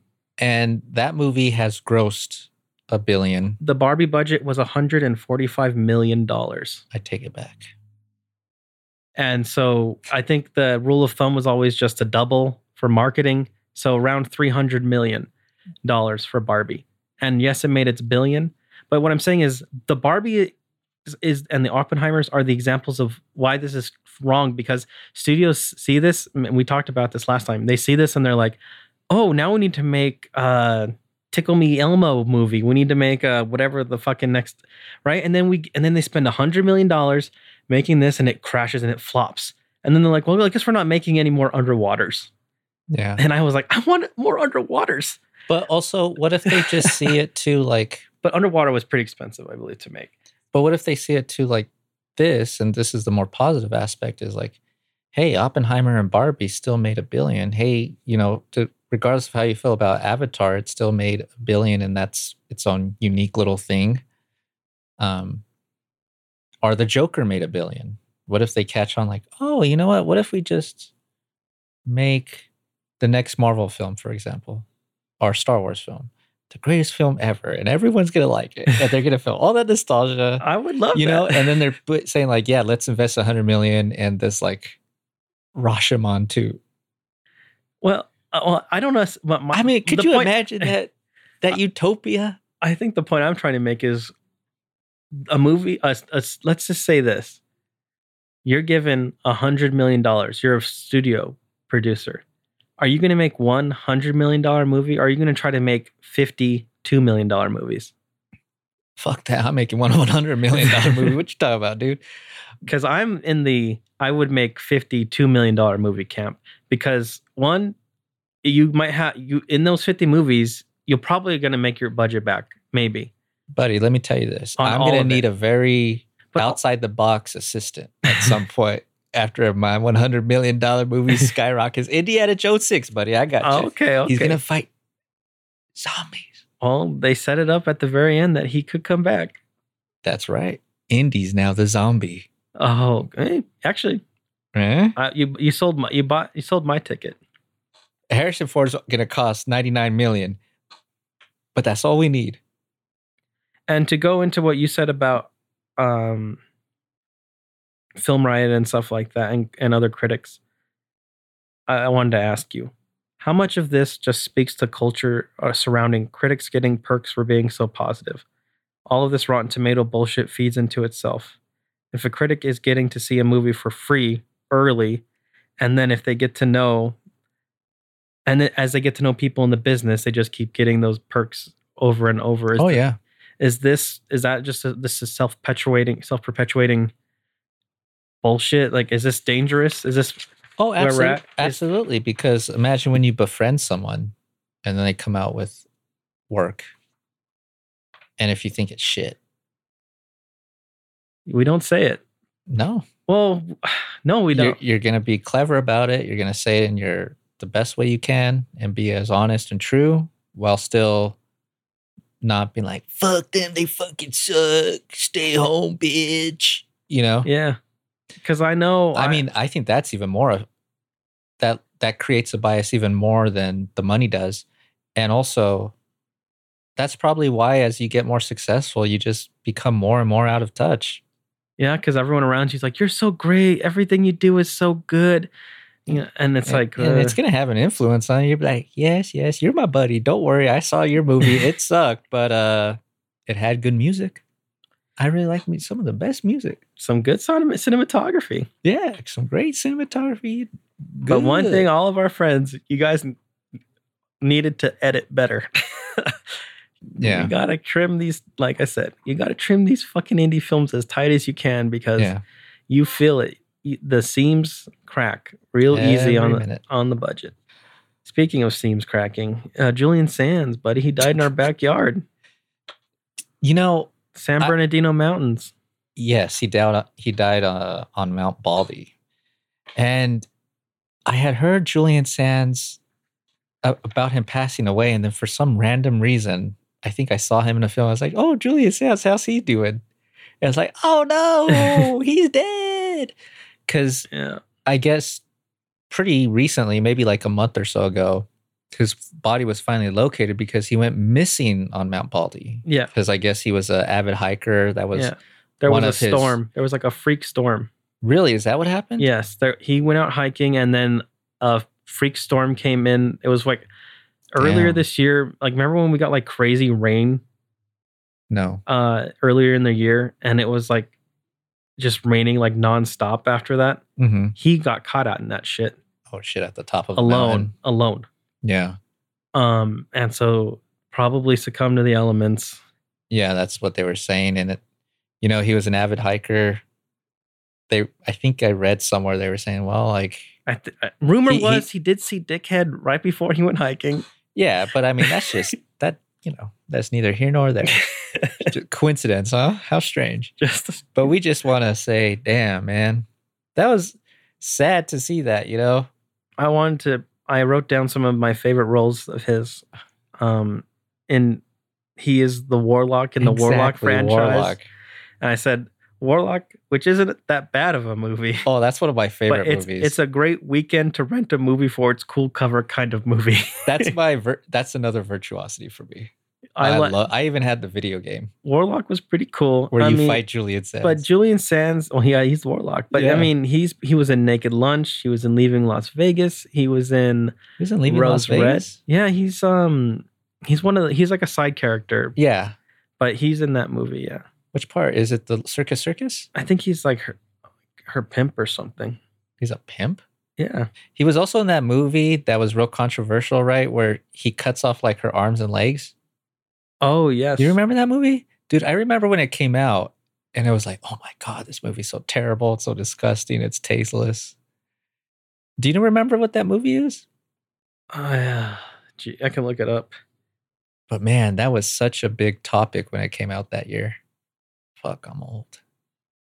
But yeah, it was, I don't know. It's just sad to see that. I mean, this year has felt. so sad. I mean, I don't know if it. I think the AI or whatever just feeds into it, but like my homepage of all my news is essentially just obituaries of like who, know, who died, and it's so fucking and it's like. I don't know if everyone is dying or Jimmy Buffett just passed away, right? You, you literally like two days ago. Yeah, It's like, damn, man, everybody's dying. he's in arachnophobia. Yes. Julian Sands. He's probably a bad guy in a movie about killer spiders. He probably introduced him or something. I he forgot. probably was the spider. or a scientist. He's the spider at the end. I mean, he was in a lot of. He has 199 credits. Well, if you grew up in the '90s, uh, So, um, late '80s, I mean, you saw Julian Sands Yeah. so much. He was just in everything. He was that guy, right? What I love is like he's like one of those actors where you don't have to know his name, but when you see him, he, you always go, Yeah. "Oh, it's that guy." Yeah, and he's just part, such a part of my nostalgia. Because I mean, I seriously love Warlock, Damn, that is some negative news, buddy. and it was just like, fuck, really, you know. And it's early, you know. I mean, he still had so much, yeah. you know. It's just, ugh. Well, you, you wanted to add it that the the climate is breaking down. You know. Oh yeah, the UN announced the climate break is uh climate. They announced climate breakdown. Yeah. So does that mean can we fix it? No. Can we fix it right breakdown? I mean, it, the thing is, it probably even if it's broken down, it probably takes decades still. Um, and the only positive and hope that I can leave the audience is that humans are pretty smart at fixing problems. Yeah. And when the actual problems are there and present, it makes it way easier. Uh, every now and then we march of dimes things, right? Every it happens. Yeah. It happens every now and then. Every now and then we all pull together and cure polio. You know, every now and then we we like eradicate uh, smallpox. It happens. It's not often. Like we kill each other more than we get together. But who knows? Maybe Well, maybe there's hope. Maybe, but I but you know the world feels different. Well- Maybe that's just aging. But I I never felt like this decade a decade ago. Well, let me uh let me ask you that because I was just meaning to pass over it because it's such a depressing topic. Yeah. I didn't really mean to get into it. But um how because it, it it is a problem that needs to be solved. Yeah. We're past that point. It Yeah. has to get solved. Or Yeah. else it's Or it- else. that's it. Literally, or else. So, how close do you feel we are to that? To where you can be like, yes, humanity is getting to that point. I've always felt like uh, apocalypse was hyperbole! In a sense this is exactly what I thought. because it was always like you know nukes will kill us all, and Yeah. then it never happened. At least not in the past. It's it's a like big one it's if you live in California, right? that There's and if you've lived in We're gonna fall into the ocean. we've all heard about the big earthquake. Every you know, everyone's heard about the super volcano in Yosemite, right? Like when uh uh St. Helena blew, everyone was like, that's, "That's the one, right? Because that's gonna, gonna, blow, blow. St. Helena's gonna blow, and it's gonna blow you uh, Yellowstone. It's gonna cover all the way up to San Francisco. Yeah. Just pure ash. Yeah, and it's like you know we always hear about this stuff, and, and it's like yes, it's gonna happen, but um the thing is like a lot of people are probably gonna die, and then it's there's gonna be a point where enough people have died where people might Wow. start being like, okay, You think it's gonna take a event that big? Huh? I'll yes. It's gonna take like 9-11 kind of events. so, what's the worst 9/11 event then? Would that just be nuclear holocaust? Uh, nuclear holocaust is pretty bad. and it's like you guys need to figure this out about like t minus 20 seconds Well, uh, nuclear the hol- radiation cloud is coming your way yeah, get nuclear. hol- into the bunkers yeah, it's like who's left has to figure it out, right? And like, well i hope we're not because there's along. pretty bad ones. i hope right? we never get that far along yeah. There's impacts, asteroid impacts, which we could technically solve if we detect early enough. i mean they're doing tests Don't look up, right? As crappy Don't as that movie is, but you know, there's there's, Uh, there's sadly a lot of truth, lot in of that truth in satire. film. yeah um, you know, you got you got nukes, you got viruses. I mean, look what COVID did, and COVID was relatively harmless compared to like smallpox. Or You have the- black plague right Yeah, you have the infection rate of COVID with the lethality of smallpox. There's no more humans. It would Yeah. literally extinct us. Yeah. Um, unless we developed something before everyone died. Right. I mean, go into the caves and then now we have like essentially like the slow apocalypse, which is yeah you know Climate climate breakdown. death, climate breakdown, the destruction of ecosystems, like starvation, essentially interstellar. I We're mean- living through interstellar. Damn nolan you got damn genius you oppenheimer nolan he literally like that's essentially like right the rot or whatever that because there's Yeah. uh, the lack of food and the the, the soil soil yeah soil damage and soil death. Yeah, that's where that's the world we're living Yeah. in, and it's like Because look at what we're facing right now. That really is cataclysmic. And if they go, we're so fucked. Is the bees yeah, one of the smallest of the creatures? And it's like, dude, if this, if this goes, if we extinct the bees, man, we are. we're done ourselves. But then it's like, right, we extinct the bees. uh, We have T minus 10 years to replace bees with something. We got some drone bee- Right. bees. 'Cause, we like- got Bumblebee. 'cause drone- Bumblebee Ted. like no, nothing could like scale out the drones right we would have to figure out some kind of misting system greenhouse Yeah. pollinating misting system or i don't even fucking know because you have to somehow pick the pollen from the other flower and take it to the next place right but Like- then we've already gone past the point, right? Because it's just a slow collapse at that point. well the thing too well It truly is. yeah You're not replacing any living creature with robots robots. no No, not in, not in our current lifetime you're not. And, Maybe and not if that- you go to another planet, you're doing the same thing. And guess what? You're not replacing yeah your city on Mars with the robots. You can't produce what nature just produces on its own, not to scale for what we need to survive Yeah, as a species like the bees. Uh, because they're all extinct in China, right? Don't they use drones? I I, read that. they started using drones yes but i don't think they're all extinct Oh God, I hope not. because yeah there's just you know the thing is it's like because china man the pollution Yeah. right like they just got dead rivers over there that don't have fish in them because Really? they're so polluted they just killed everything nothing can survive Oh wow. in those rivers like yeah they've like extinct like rare types of dolphins and shit like god, god they, but they have a billion people they gotta feed right Yeah. like they got a billion people they have to keep warm they got a billion people they got like part of it is you know like got those fucking crazy people like elon musk saying like we gotta populate it's like no we gotta fucking feed the people we have now Yeah. But then you also see, well, yeah, because you know, then that criticisms of other, like for us to, in our nuclear age, to tell coal, Yeah. people relying strictly on coal, like, no, don't do that. You're going to kill the world. And they're like, Yeah. fuck you, motherfucker. We're getting ours too. It's our turn. It's like a dude in a coat, and like there's someone like you know like burning a trash can to keep warm. Yeah. He's like, and it's like that's so dirty looking, and it's like, man, I'm cold. yeah. Like, come out here, motherfucker. Get me warm. Yeah. He's like, no, I ain't, I ain't getting that close. Can I have that coat? You have like 16 more at home. Nah, man, I, this is my Thursday coat. It's fucking good. Yeah. It's lit. it matches my pants. You know, and then it's like, and he's just like, yeah, I get it, but you know, I just want to smoke some crack. you got some crack, man. I suck your dick. I'll suck your dick for some crack. Well, let's get into that main topic. Uh, speaking of which, brain drain. well, That's the did thing we, did we talk this. about what we're drinking? And I think we maybe need another beer each. Uh, I'm still good. I know I've been getting, drink- drinking a little slow, but I, I'm starting to feel things. So, I've been feeling it for a while. That's why I've been. all right. So let's jump into that main topic then. Let's, uh, because I have I have quite a bit to talk, and this is going to be one of those warning, I guess, for people out there. Is, was We're barely doing this a is probably gonna get sad and depressing. uh oh. especially after what I wrote. I really kind of just laid out shit on here. So Okay. uh, I guess let's get into it. All right. Okay. Let me st- ask you first. So, because you wrote it, so let me ask you. Yeah. Okay. Brain drain. Buddy, Oh, I think you look you and I are in a similar place in our life. Our brains have died. And that's what I want to discuss today. So, what is brain drain and how do you define it? Oh shit. That's a lot more depressing than I thought it sounded. I thought it sounded funny. but well, now just hearing you talk, I don't I think you might have a different idea of what I meant. Yeah, I am going to write about it. I wrote about it too. Oh, okay.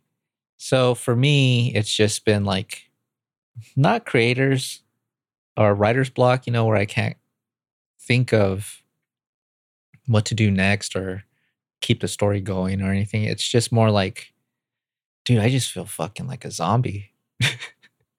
you know, just so exhausted and tired. And that aspect of, I don't know, whatever we're going through now playing into the issue, I guess the fatigue of it all. Yes. I guess maybe that maybe that's what it's really stemming from. But it's like Well- it's been so hard to just be creative and to just work on the projects. Like I have actually gotten stuff out there and finished a lot of things right now. But at the same time, like I haven't touched Dickhead in a month, man. I'll be real. no, yeah. I, mean, haven't, I haven't, I haven't touched the edit. I've been trying to work on a jog at night. I got to a certain point and then I just stopped. And it was like, I know what to do next. I know everything, the next steps, but it's just kind of like this tiredness, this drain, and it's just preventing me because it does need some like critical, creative approaches to it. But I just feel so out of it and, you know, just kind of a little blank, I guess. Well, let me read what I wrote because I, I understand what you're saying. And I said, I think for me, it's less of a brain drain and it's more of a burnout. The worst part is, it's not a creative burnout or even working on the movie. I find that to be the only enjoyable things I do. Yeah. It's just burnout on life, the grind. It's taken everything with it. I don't just have the energy sometimes. I literally have to take days off being a sludge to just recover. My Yeah. brain is active as ever. It's the body that has failed. Yeah. Because yeah, like, cause like I'm trying to recall words and just talk smarter. yeah, and yeah, I just feel like it's so hard for me to even recall anything or how to do anything. I'm like, I just kind of feel like a zombie at times. yeah, I'll know? just find myself just staring off in the space and just staring at a blank wall. oh like, shit, dude, the- the, drugs finally got to The us. the ideas aren't stopping. yeah, I don't feel any less creative or less ambitious And, uh, about it. Yeah, and I'm just like, I want to get dickhead done, but then I'm like, there's hours to do, yeah, and I have to literally squeeze every hour out of Yeah. the day sometimes. And it's like I don't, I, and especially if I haven't gotten sleep and if I'm overworked, I'm. It's just like I literally have to have weekends so I can continue to like survive and make sure I make it to work to pay bills and Yeah. stuff. yeah, real life. So what has gotten you into this state? Do you do you have a do you have a a, a like a cause in mind? I don't know. I don't know. I mean, certainly hearing you talk, you know, there is that physical to consider just how much your life is changing and how much more you're going to have to do and just the physical grind of that, which I think I've been on with Karen and that, you know, building this whole new thing, world, life.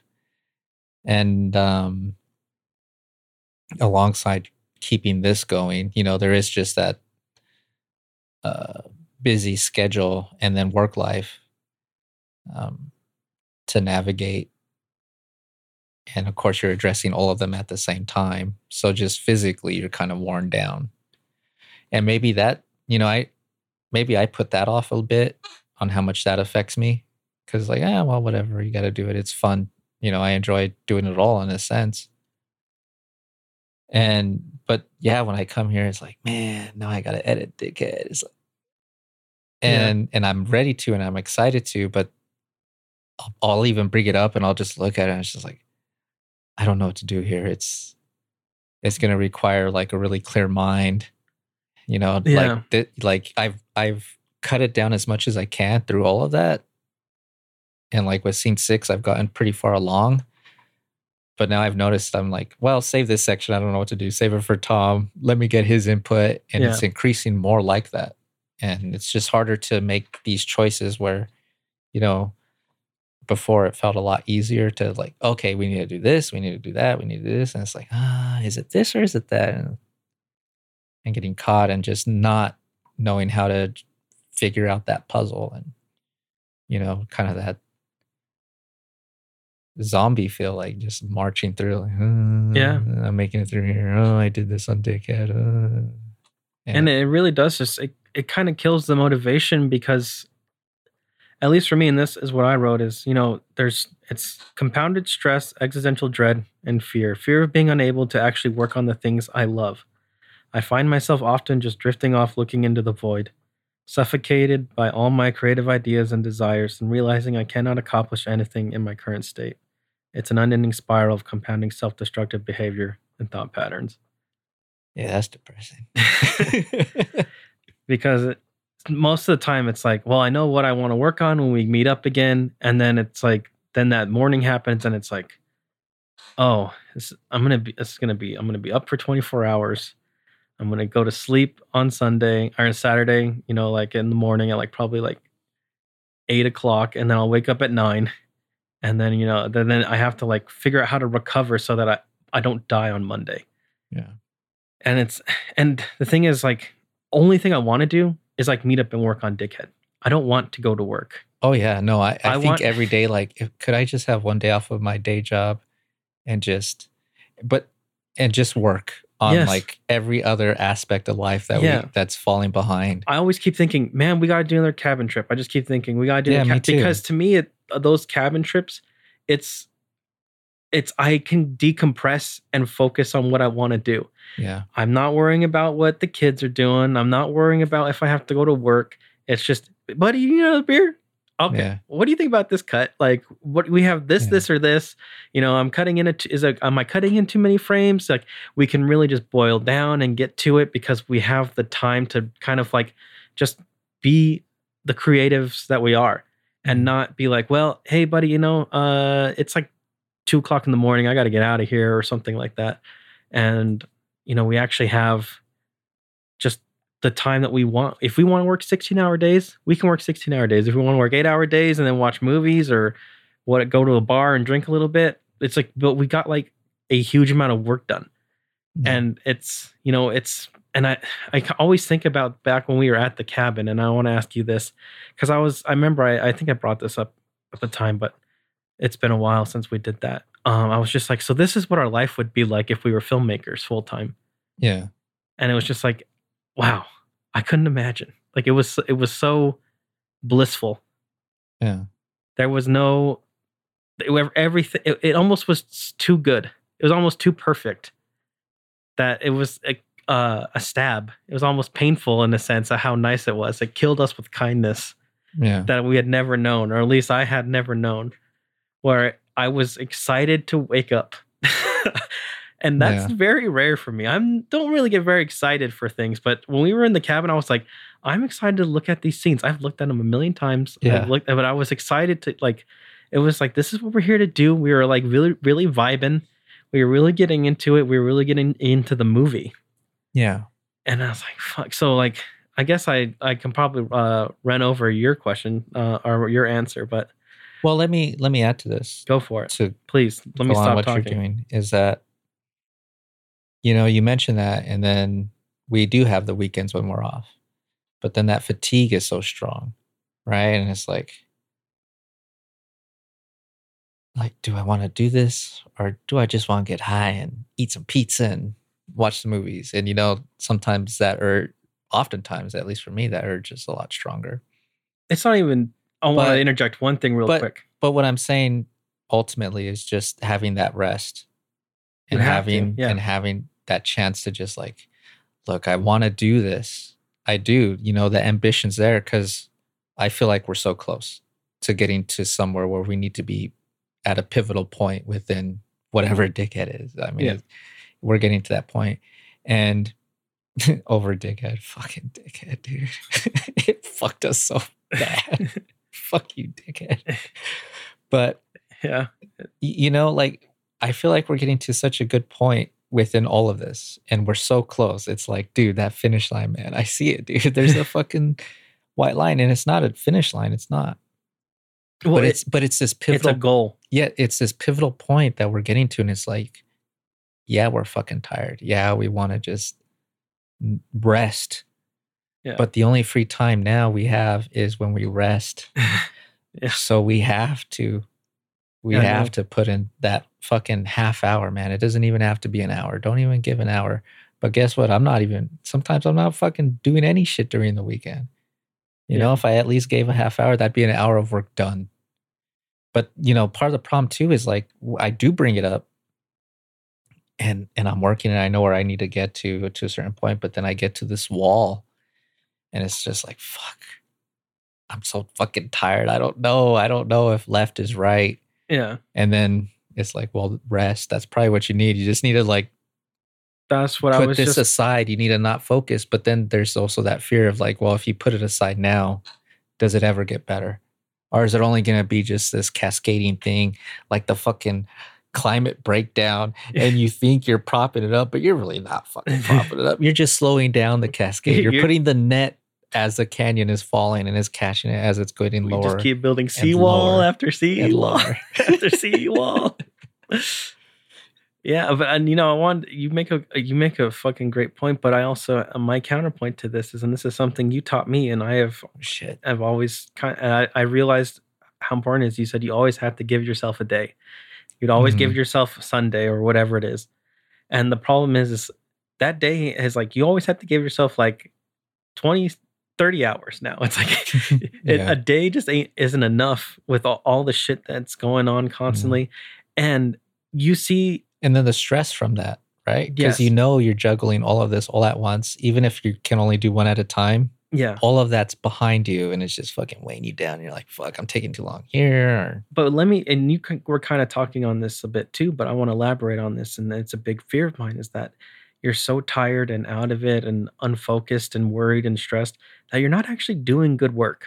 exactly. your editing isn't good you're not noticing the right cuts um, you're just trying to get through it because you're trying to get through it um, it's not like the gym it we, we always compare it to the gym where it's like you got to get the reps and build up but it's like but there's if you are just lifting poorly to keep the metaphor are, you're doing more harm than good. Yeah, if you're making bad cuts because you're tired and you're not really thinking and you're not focused and then you're and it's like you're hurting yourself because you have to then go back and fix it. So instead of and i was thinking you know we we're going to talk about this later um but it's like we just have to you just kind of have to accept that it's like no we have to take a break because we have to just like find a better place for us to get back to doing it right no, that's very true, and I think that is the correct answer. Or I don't know. I don't know. I also feel like it's not just a day of rest that we need. yeah you know and the scary part is will we wake back up that's the scary part. And you know we you know it- and then we'll be here five years later. Oh yeah dickhead we're almost there. Or you know even worse oh yeah that one movie we don't talk about anymore. Yeah, but Bubalowski Yep. and oh dude No, we're not doing that. that. We're not doing that. no i can't. So it's like we gotta finish. Either we finish or i don't know man. It's just we quit everything and it's fucking Well, to me, I, or that I- fucking failure in Yeah. what we aspired to I'll, I'll, I'll say to this, and then we'll get on to the next question. Is that it? Kind of feels like, uh, it hopefully feels like things are turning a bit of a corner. Yeah. Um, things are starting to stabilize. This year has been crazy, I catastrophic. think it's been stabilizing for me. It hasn't really it's been. only wrapping up for me. I was gonna say like, it hasn't really been stabilizing, but I'm just trying to psych myself. Actually, it's been getting worse. I mean, maybe for you it's stabilizing. I was gonna say I'm just trying to psych myself into Oh it. yeah, yeah, yeah. No, man, we got this. We got this. because for a while, like because like things were like uh, some of the problems have gone away, but then like other problems, like it's like it's always something, right? So speaking of it's always something, has this happened before? Do you have this? Have you had this brain drain? This this life burnout? This exhaustion? no, not like this. I think this has been the worst it's ever been. But I'll also say this: within all of the things I've ever tried to do and accomplish, and like dreams set before me, I've never done it like I have now. And that's why for me it's such a scary part because it's like, okay, well, you know, all that shit you believed and you thought you could do, do it, dude. It's it's now or not. Yeah. You know, and my aspirations aren't that big. I just want to be able to kind of keep on going, you know, and just not have a a nine to five to worry about. If I could get to that state and feel confident to support me and my family, I am all for that. That's heaven. That's literally the definition of heaven. I am all for that 100%. But also there is that 9 to 5 and um you know, you just got a lot of other obligations and you know, the reality you probably don't have what it takes cuz you can't even fucking finish it. Like get out of here, you fucking you suck. You were this close and you didn't finish it. Yeah. So what was the question? Has it happened before? Yeah, not like this. It's definitely happened at times where I have to kind of walk away from what I'm doing, like with photography. I mean, dude, I was obsessed with photography for a while. For like 10 years, I was constantly on it, creating these like stories and just exploring photography in my own little way. Yeah. And then after a while, like it's hard for me to touch a camera at times. You know, I don't just have that urge to go and create because, well, I guess I have, I feel like I have so much unfinished work in photography. like all these I don't know, I shot film so I felt like, man, I got to print every single picture for some reason. And I didn't and I didn't really put in a lot of effort to like a lot of the shots and I've lost a lot of my eye. So yeah, it has happened to me, but for this it's like this is what I really wanted to do, the storytelling, the Mhm. writing, the the movie making if I can. It's Yeah. like dude, this is this is it if this could be what I and I don't want anything more than that. You know, it's like fuck, dude. I don't fucking want to be successful. I want to be able to generate a profit for those who need it because it's the industry it is. Yeah, we're all working to live. Yeah, we all got to work, and you know those fucking studios, as much as they fucking make, they got to meet whatever quotas they're trying to make. Yeah. And if we can all just get to that point where we're all making what we feel feel is fair, I don't want to make more than that. I don't want to make like a hundred million as a director or anything like that. No, I don't don't. want to direct a Marvel film. Just let me tell my little shit stories and then be on my way. I'm out of here. If I could achieve that, Like I said, that's that is literally my definition of heaven yeah, because that means you, every day you're waking up to work on something you want to do. yeah, and for and to answer the question for myself, I mean, I'm always like kind of like in this state. It's always like a battle. Um, there's definitely times where I can be more motivated. It's generally just uh the more time like I can actually just kind of catch up on things. And I think and I, I'll write about I write about this a little later, but um there are definitely ways to to to to battle this that I found for myself. It's just sometimes it's it's hard to even get ready for the fight to in an extent you're just like you're just you sometimes you and and i think it's important to recognize when you start to get into this flow or this pattern so that you can start combat combating it and getting ready with uh with with other met, whatever method you choose and then i think i just let it slip away from me it just it all just compounded you know too many straws on the camel um, so what are the scariest outcomes for you?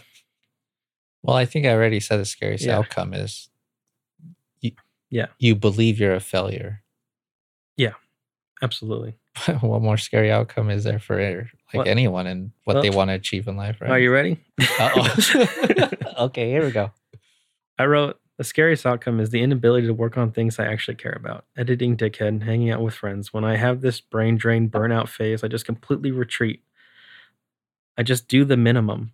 I fight with myself to get anything done, even just playing with the kids. It's devastating, and I think the problem is that it's not just one feeling, it's hundreds. It's the straws. They build and build until you break and are broken.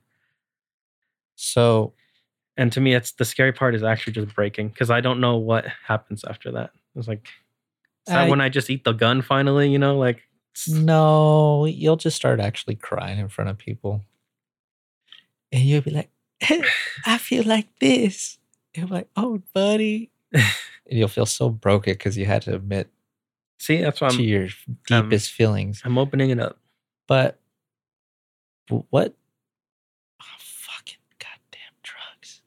I had the, I knew what I was going to say. Sorry, buddy. It's the blackout brownie. It's very it's strong. Blackout Brownie. But wait, can you give me a cliff notes real quick? Of what I said? The last part. Okay. It's devastating. And I think the problem is that it's not just one feeling, it's hundreds. It's the straws. They build and build until you just break and are broken. Yeah. I mean, that's what I'm mm-hmm. saying too, right? There's no putting it back together. Yeah. And that's the scariest outcome. Like you're not going to wake up again. Yeah. And that's why I'm saying we I feel like we're so close. We need to be like, Steven, just give me fucking that. You have a canteen full. No, buddy. We just gotta keep going for two more weeks. And then you can have a drop of the water. but you really have a gallon back there, Steven. I mean, it's so cold. Uh, no, Oh. buddy, it's getting to you. It's getting to you. Damn, Don't buddy. rest. Keep going. Keep going. Listen to this Moses motherfucker. It's just 40 days or whatever. but you know that's also the ultimate that's one of the scary parts to also is that unsurety is like is it the rest we need or is it the extra effort we need because Yeah. if we choose wrongly it's like indiana jones remember the yeah. last crusade what it, the Yeah. other good indiana jones movie and he has to choose the cup that Jesus drank, from. And of course, the Nazi, you know, the fucking Nazi. He gets the nicest goblet that ever existed and he drinks and ah! oh, spoilers. Oh yeah, I heard he- you're supposed to say spoilers when a movie is like 50 years old. And then Indy's like, look at that piece of shit cup. I bet he drank out of that one because Jesus was poor. He grew up in the manger. Yeah. And then ah, feels his dad, right? Yeah, so we're poor. It'd been funny if he had tested on his dad first. Dad, you're dying Daddy anyway. here, uh, just take a quick sip. Yeah, but- but it wouldn't have been. You know, um, he's he's a hero, Indy. but you know, it is that issue of um, knowing which is the right choice because we pick the right choice, we get what we need. Yeah, yeah, we pick the wrong choice, I think it is failure, dude. It's like we played Russian roulette long enough, and it's like, okay, there's six chambers, and where which one would we need to be on? Number five? yeah. You're literally on. We've No, dodged- we're on number four. oh, We're on number four. It's Oh, okay. 50 50. Okay. The next bullet's either gonna kill Yep. us or we So- get one more click. Either, you know what, we're going to just say, you know what, you win. You win it all and turn it on the fucker shoot him in the chest. Or we pull the trigger ourselves. And yeah, man. Uh, No, you're right. maybe that's where that brain drain is because it's so weird, man. It just feels so weird. It's not like I've had writer's block to an extent. I know we've also said we haven't had it, but I also know I have had it at some point and in certain ways. And this just feels so different. It's like, yeah, the creativity's not there. I can come, I feel like I'm coming up with good ideas and they're percolating there and everything's working fine. It's just nothing's manifesting at the end Yeah, but the thing's wide open. You know, I unclog the coffee drain. The percolator should be flowing. All the lines are clean, but still, but there's a fish in the percolator. Damn it. Well, how have you gone about remedying this, or how how do you hope to? Uh, I think taking a time out and not working for a little is a kind of recovery, or find the motivation to trudge on. But do you think this is a safe approach or is it dangerous? I don't know, man, because I would say I've been yelling at myself, but then like this past week or so, I was like, you know what, Steven? Let's just play Magic. Let's download uh Baldur's Gate three. Let's see what it's all about. Oh, there's also uh Armored Core six. Oh, I've been playing. Oh, you have? Oh Oh, yeah, I was gonna get it, but I got Baldur's Gate three. I was like, Oh. okay, I can't buy two games. I'm gonna get what? Armored Core Six. If you like the Armored Core games, it's perfect. It is I love it. absolutely Okay, well then perfect. I, I literally spent hundreds of hours on Armored Core, all of them. Same. Well, I, I only played like one, one. and- two, and I three. was like the demo disc kid. I would play the Armored Core demo me too. hundreds of times, and I remember I, I would only ever rent it. I never actually owned the game, so I would rent it all the time. Every time I would I get, loved Armored Core. My I- brother introduced it to me. He was because he, always had like the video games, so I Mhm. always like hanging around him. My older brother, yeah, and he, and I'm like, oh my god, this game! Like I think he had a PlayStation, but like the first person I knew with a PlayStation, and he had Armored Core, and I was like, oh my god, bro, this is so fucking cool, man. Remember the black screen, and you have the little trees in front of you the building. Yeah. You're like, doo, doo, doo, Yeah. like an at at walking Yeah. down some city and then that's you- inside of a big building, and you're like, doo, doo, doo, doo, just blowing up robots. the funny thing is, I've built my my AC the same every single Oh, yeah. time. Mine's named Shat. Or Mine's always named Shadow. Actually, I was gonna say mine might be named Shadow, but maybe. Oh, and then the blade. You know the Yep, Moonlight Blade. Moonlight Blade always gets always hidden on a level. So you That's have for to the girl find I it. liked from Left for Dead. Okay, or what is it called? Left. uh, Dead Left 4 Al- Dead, Dead Alive Beach Volleyball. Yeah, Kasumi. Yeah, The Kasumi weapon. yep. And then I, I, I love it. And I had my little emblem, my face mask because it was all black, and then I had a face mask that's sky blue. yeah, You know. I would always paint. Yeah, I always paint my mech uh, blue, black, and then all my weapons and my arms red. I never painted the weapons, and then I made an emblem. yeah, I think it was like a little. It was a katana stuck in the ground with like a ribbon flowing in the wind. oh yeah. that was the emblem. I would never use the emblems because I was like, I'm independent. Well, no, because you could create your own. yeah, I know. Yeah, I was but like, I hell can't no. do that. I got my tattoo. but yeah, Armor Core Six. yeah. Uh, So what? I may have a way for you to play it for free, buddy. So we'll see. Hit me up, buddy. Because see. it looks pretty awesome, dude. I was watching the uh, live like- demo when it fights this huge creature in a sandstorm. and Yes. you're shooting its legs. I was like, yeah, dude, that looks fucking cool. that was a fun fight. Yeah, and I love too is like uh they they well it's kind of like an ease. It's I like that the, the difficulty is what you want it to be, in a sense, because uh you can reassemble your AC during like what are you, one of those vanilla players? You're like, I'll use the rifle. No, no, no. blade. No, like if you die, uh, you can. They're like, okay, this gun's not working. You can switch out which gun you're using, Oh, okay. and then jump into the checkpoint without having to replay the whole mission. So it's kind of like, oh, okay. so you can either just say like, no, this is what I chose. I'm fighting it out, or you can be like, well, this guy's really weak to plasma, and I have like two plasma cannons, yeah. and so I'll just switch to the plasma cannons and make the fight easier. Or it's like, no, I I wanted the big bazookas on my back, so Oh, really? So you can just restart it? Because before you would just be able to reselect, right? you'd have to like quit out of the mission and start over. Yeah. So this one has checkpoints. in And the- usually you'd go to missions. the other mission and be like, okay, I need to do that one. real- Yeah. I only need 20,000 more gold or whatever cash. That always it always break my heart when I didn't have enough money to have to sell something. I could get those new legs. Yeah, I because I'm I'll be blasted. I'm a little slow. I, I you know I always buy the my boosters. I always make sure my boosters are What was that sound? Did you hear that? no, maybe I don't know. You didn't hear like a No, Oh, I think because you were shaking the cable, Oh. it shook my. sorry, my leg's shaking. Damn, man, that sounded like I was an armored core. Oh, but yeah, Armor Core Six is fun. It's just fun. Well, I want to try Baldur's Gate because I wanted something fantasy because magic is fantasy.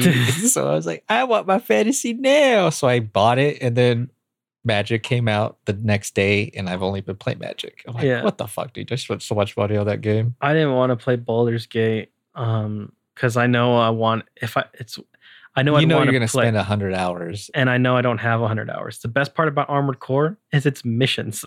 I can do Oh, okay. one mission a day if I wanted. It's still like the old games. It's Oh, that's mission, good. It's missions and arena Yeah. against the different bots, and you climb the ranks. Yeah. So I'm like, well, it's like okay. I got home at like 7:30. I'm going to go to bed in 30 minutes. I can go and kill a few mechs, and then I can just go to bed. That's true because with Magic, like even though I never, I always go way later, but at least every game, it's like, okay, this is the last game. Yeah. Whereas like with Baldur's Gate, I'd probably be going till five in the morning every night. And be Yes. like, oh fuck, I only got three hours. I'd be like, I well, can he, go. he said the dwarf is right over that hill. I just got to get there. Come on, man. Just two more hours. You That's walk- all you need. I would, yeah, I get I get really sucked in and I'll just be like, well, I could probably survive on two hours a week. Uh well, I need drink too. I need to pee and drink. Yeah, let's pause. What are what are we at? The pause. So let's get into the question. How have you go, start the podcast? how have you gone about remedying this? Or how do you hope to? Um. Well, I think rest is what we need.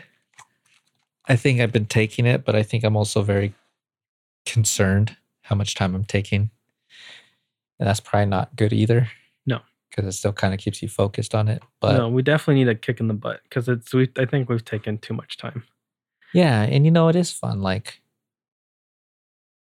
you know, and it's getting a little harder because, of course, we're we tax everyone around us. You know, Yeah. we put this strain on everyone around us, and you can tell that they're suffering or We make it harder. not suffering. we make it but- harder and we but bear the guilt. but they're just not even guilt, but they're just as much a part of it as we are by taking care, lifting up the other parts of our life that we're not lifting up correctly. Right while we're doing the editing. Yeah, so there's that balance. Yeah. That they're maintaining for our sake. So uh yeah, I don't know. It's uh we got to get back on it because we got to make it worth it for everyone who was a part of this, you know, and for ourselves too. Like everyone who was a part of this, we got to We owe it to them to finish we owe it to them to finish. And and you know, let's Uh, do the best we fucking can. And you know, with Dickhead is like, God damn, we did that movie, Dickhead. Uh, that was the end of us, buddy. Hey, the end, sometimes the end is the big. It's just the beginning. Um, I took mine into more of like a therapy uh, writing, I guess. You kept it more on topic on filmmaking. But here's what I wrote. Maybe this is a call me out on my bullshit, I guess. Well, when you know, when I was peeing, I was thinking like, damn, this podcast is just our therapy, huh? And we're actually airing it. It It's like, is. What the fuck are we? We're literally re- airing our therapy. There's some weird ego uh, masochist thing that we like doing about this. I don't know. Yeah. I'm just forcing people to listen to to our suffering. Speaking of suffering, this is what I wrote. Recognize you are suffering. Fight it however you can. I know it's dan- dangerous to recommend the use of substances, but I'm a big believer in the use of drugs like edibles, THC for just quieting your mind, allowing you to forget and have a little fun. Alcohol can do this too, but sometimes it just kicks you in the ass harder than a donkey on steroids. Mushrooms and LSD, just to demolish your ego and allow a lot of the little bullshit to melt away. It really is the little things that bug you, that you can't let go, that drain you more than anything, at least for me. I know for a fact when I have an idea and it's drilling into my mind, it doesn't let go. That I feel defeated and pathetic, and then the self pity starts, and I just begin to drown. With the if onlys. If onlys are so fucking dangerous. You should always avoid that statement. so I uh you know we're we're having a nice little drink right now. We're drinking uh these Sam Adams. I like the Sam Adams like fall Oh yeah. Variety packs.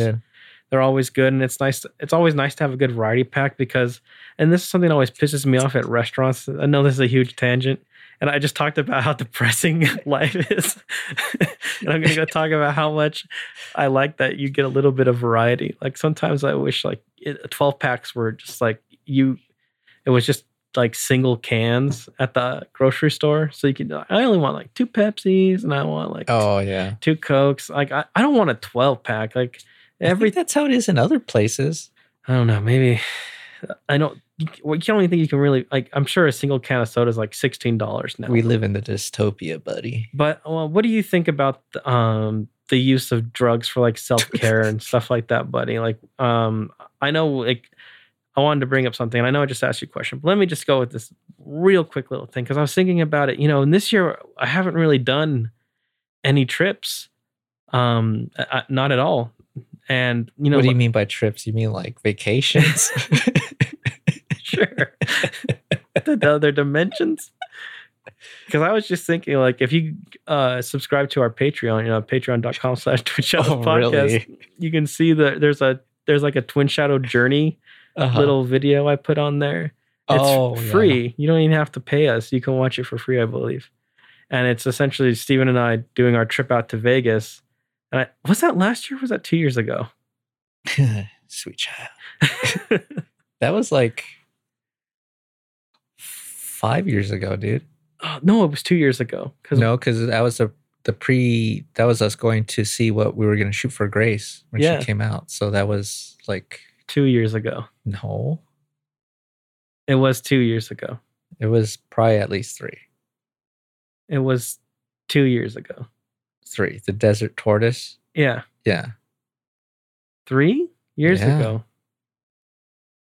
Man, so it's been a long time. So Right. Well, when did we shoot with Grace? That was only a year ago. 2021. 2021. Because we just shot with Grace a few months ago. Yeah, not that, but I mean at my sister's house. Yeah. That was two, 2021. 2021, two years ago. Okay, so two and a half years ago then. Yeah. Because we shot, we did the preliminary at the start of the year, Yes. summer. Yes. We did it in summer, and then we shot in October. hmm What are we talking about? Oh, your trip. Yeah. And Yeah. it's like, you know what? It's been a while. And I think, I think there is a lot of therapy In it. in it. So when you saw the American Dream, And I think, yeah, when I saw the American Dream, uh, it changed your perspective, didn't it? the thing is, and that the thing I, that I think is important is it's not like a recreational like no, you don't do it every weekend, no, never. You don't abuse this right? shit. It's Give like me another beer. No, I'm kidding. I, I was gonna say. part of my bit. right there. I know. oh, I'm ready.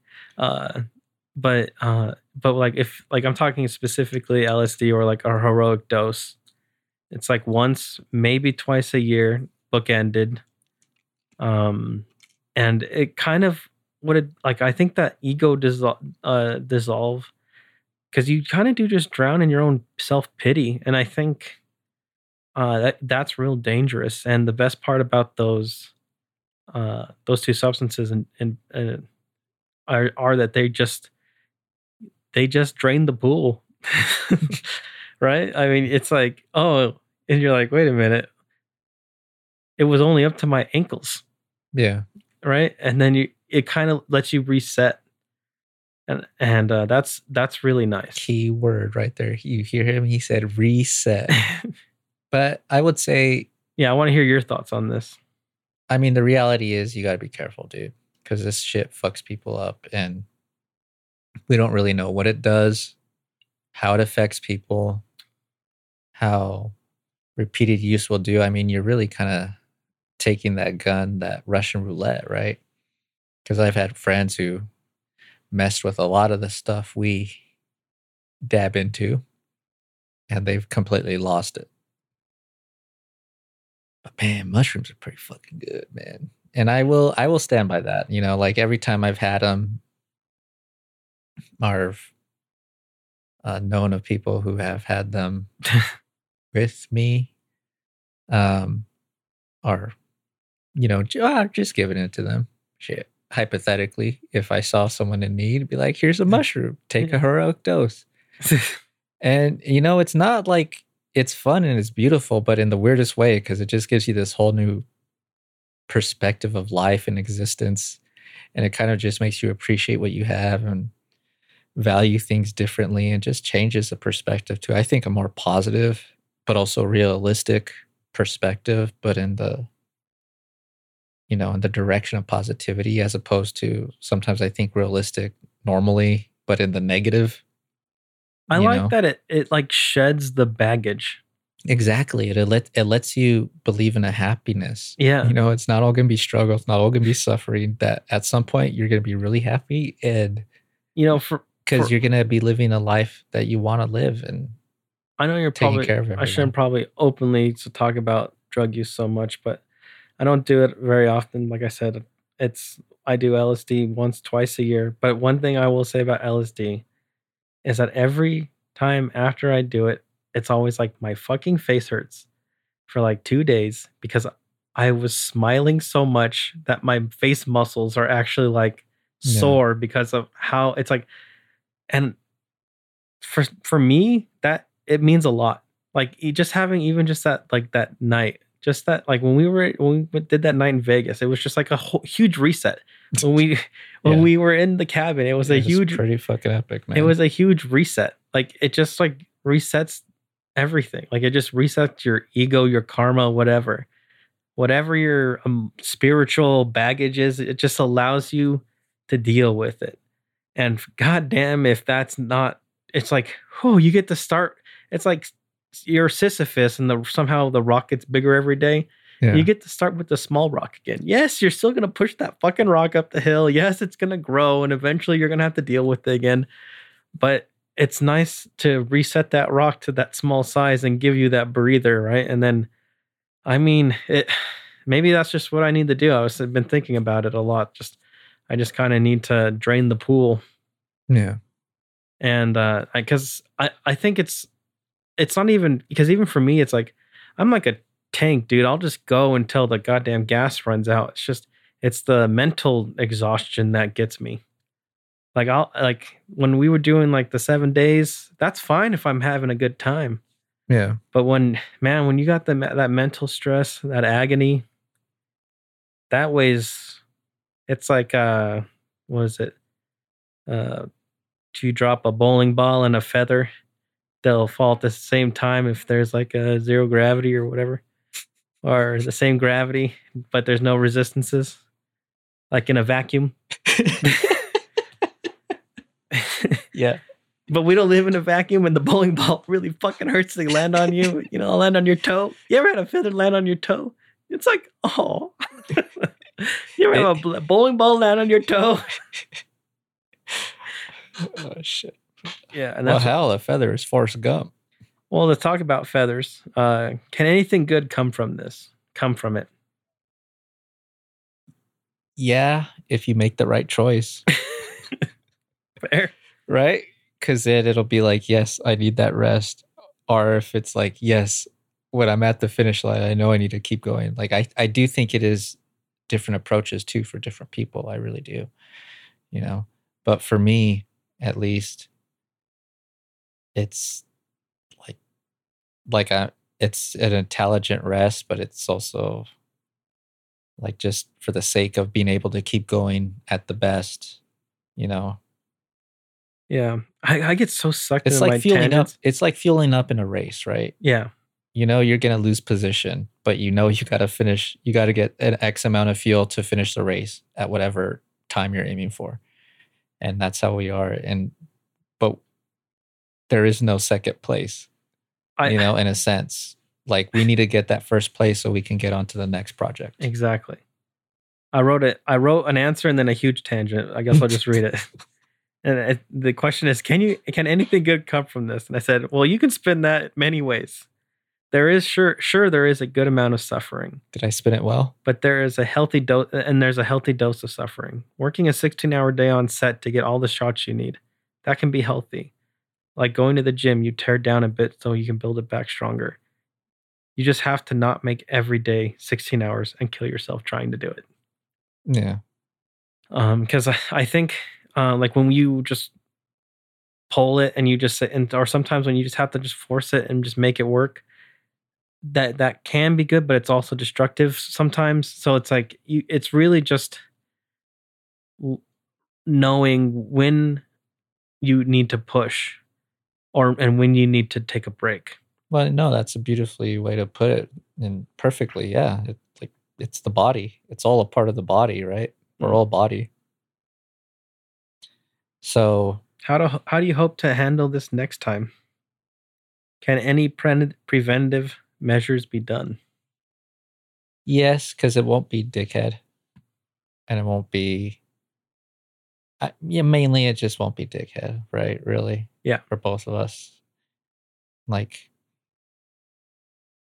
I think if there is a next time, it'll be like, hell, man, there's a fucking next time. All right. Yeah, exactly. It's like there was a next time. I'm in. And, you know, if it fails, well, I'll figure it out then. And the the best part is uh we get to go through everything again. All the fun parts and all the pain and hopefully more fun than pain, but With the wisdom. with the wisdom because the thing is is someone said, "Would you do dickhead again with what you know now?" And yeah, I would tell that story again better. We would do it so much better this time around. But what this is the one that we could make and this is the best that we could make it with the knowledge that we had. And hopefully this is a calling card to let you know to watch out for these old men We're coming. in their We're walk real slow, you know, but we're in, coming. in our walkers. Um, and uh, I man, I just was on it with the goddamn small things. I said, I think uh, I wrote another tangent. yeah, go ahead, man. So, how can you handle this next time?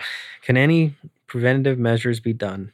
No, No, I think there are I well, practical ones. I- These I- three this was- practical ones. I say on. I say no, and then I go on to give to refute myself. Three practical ones, though Yes, go ahead. Exercise, sleep, and fuck a lot. Okay, oh, well, good luck. Damn. Good luck on that one. That they really didn't like the penis, buddy. they just say, you know, Damn it.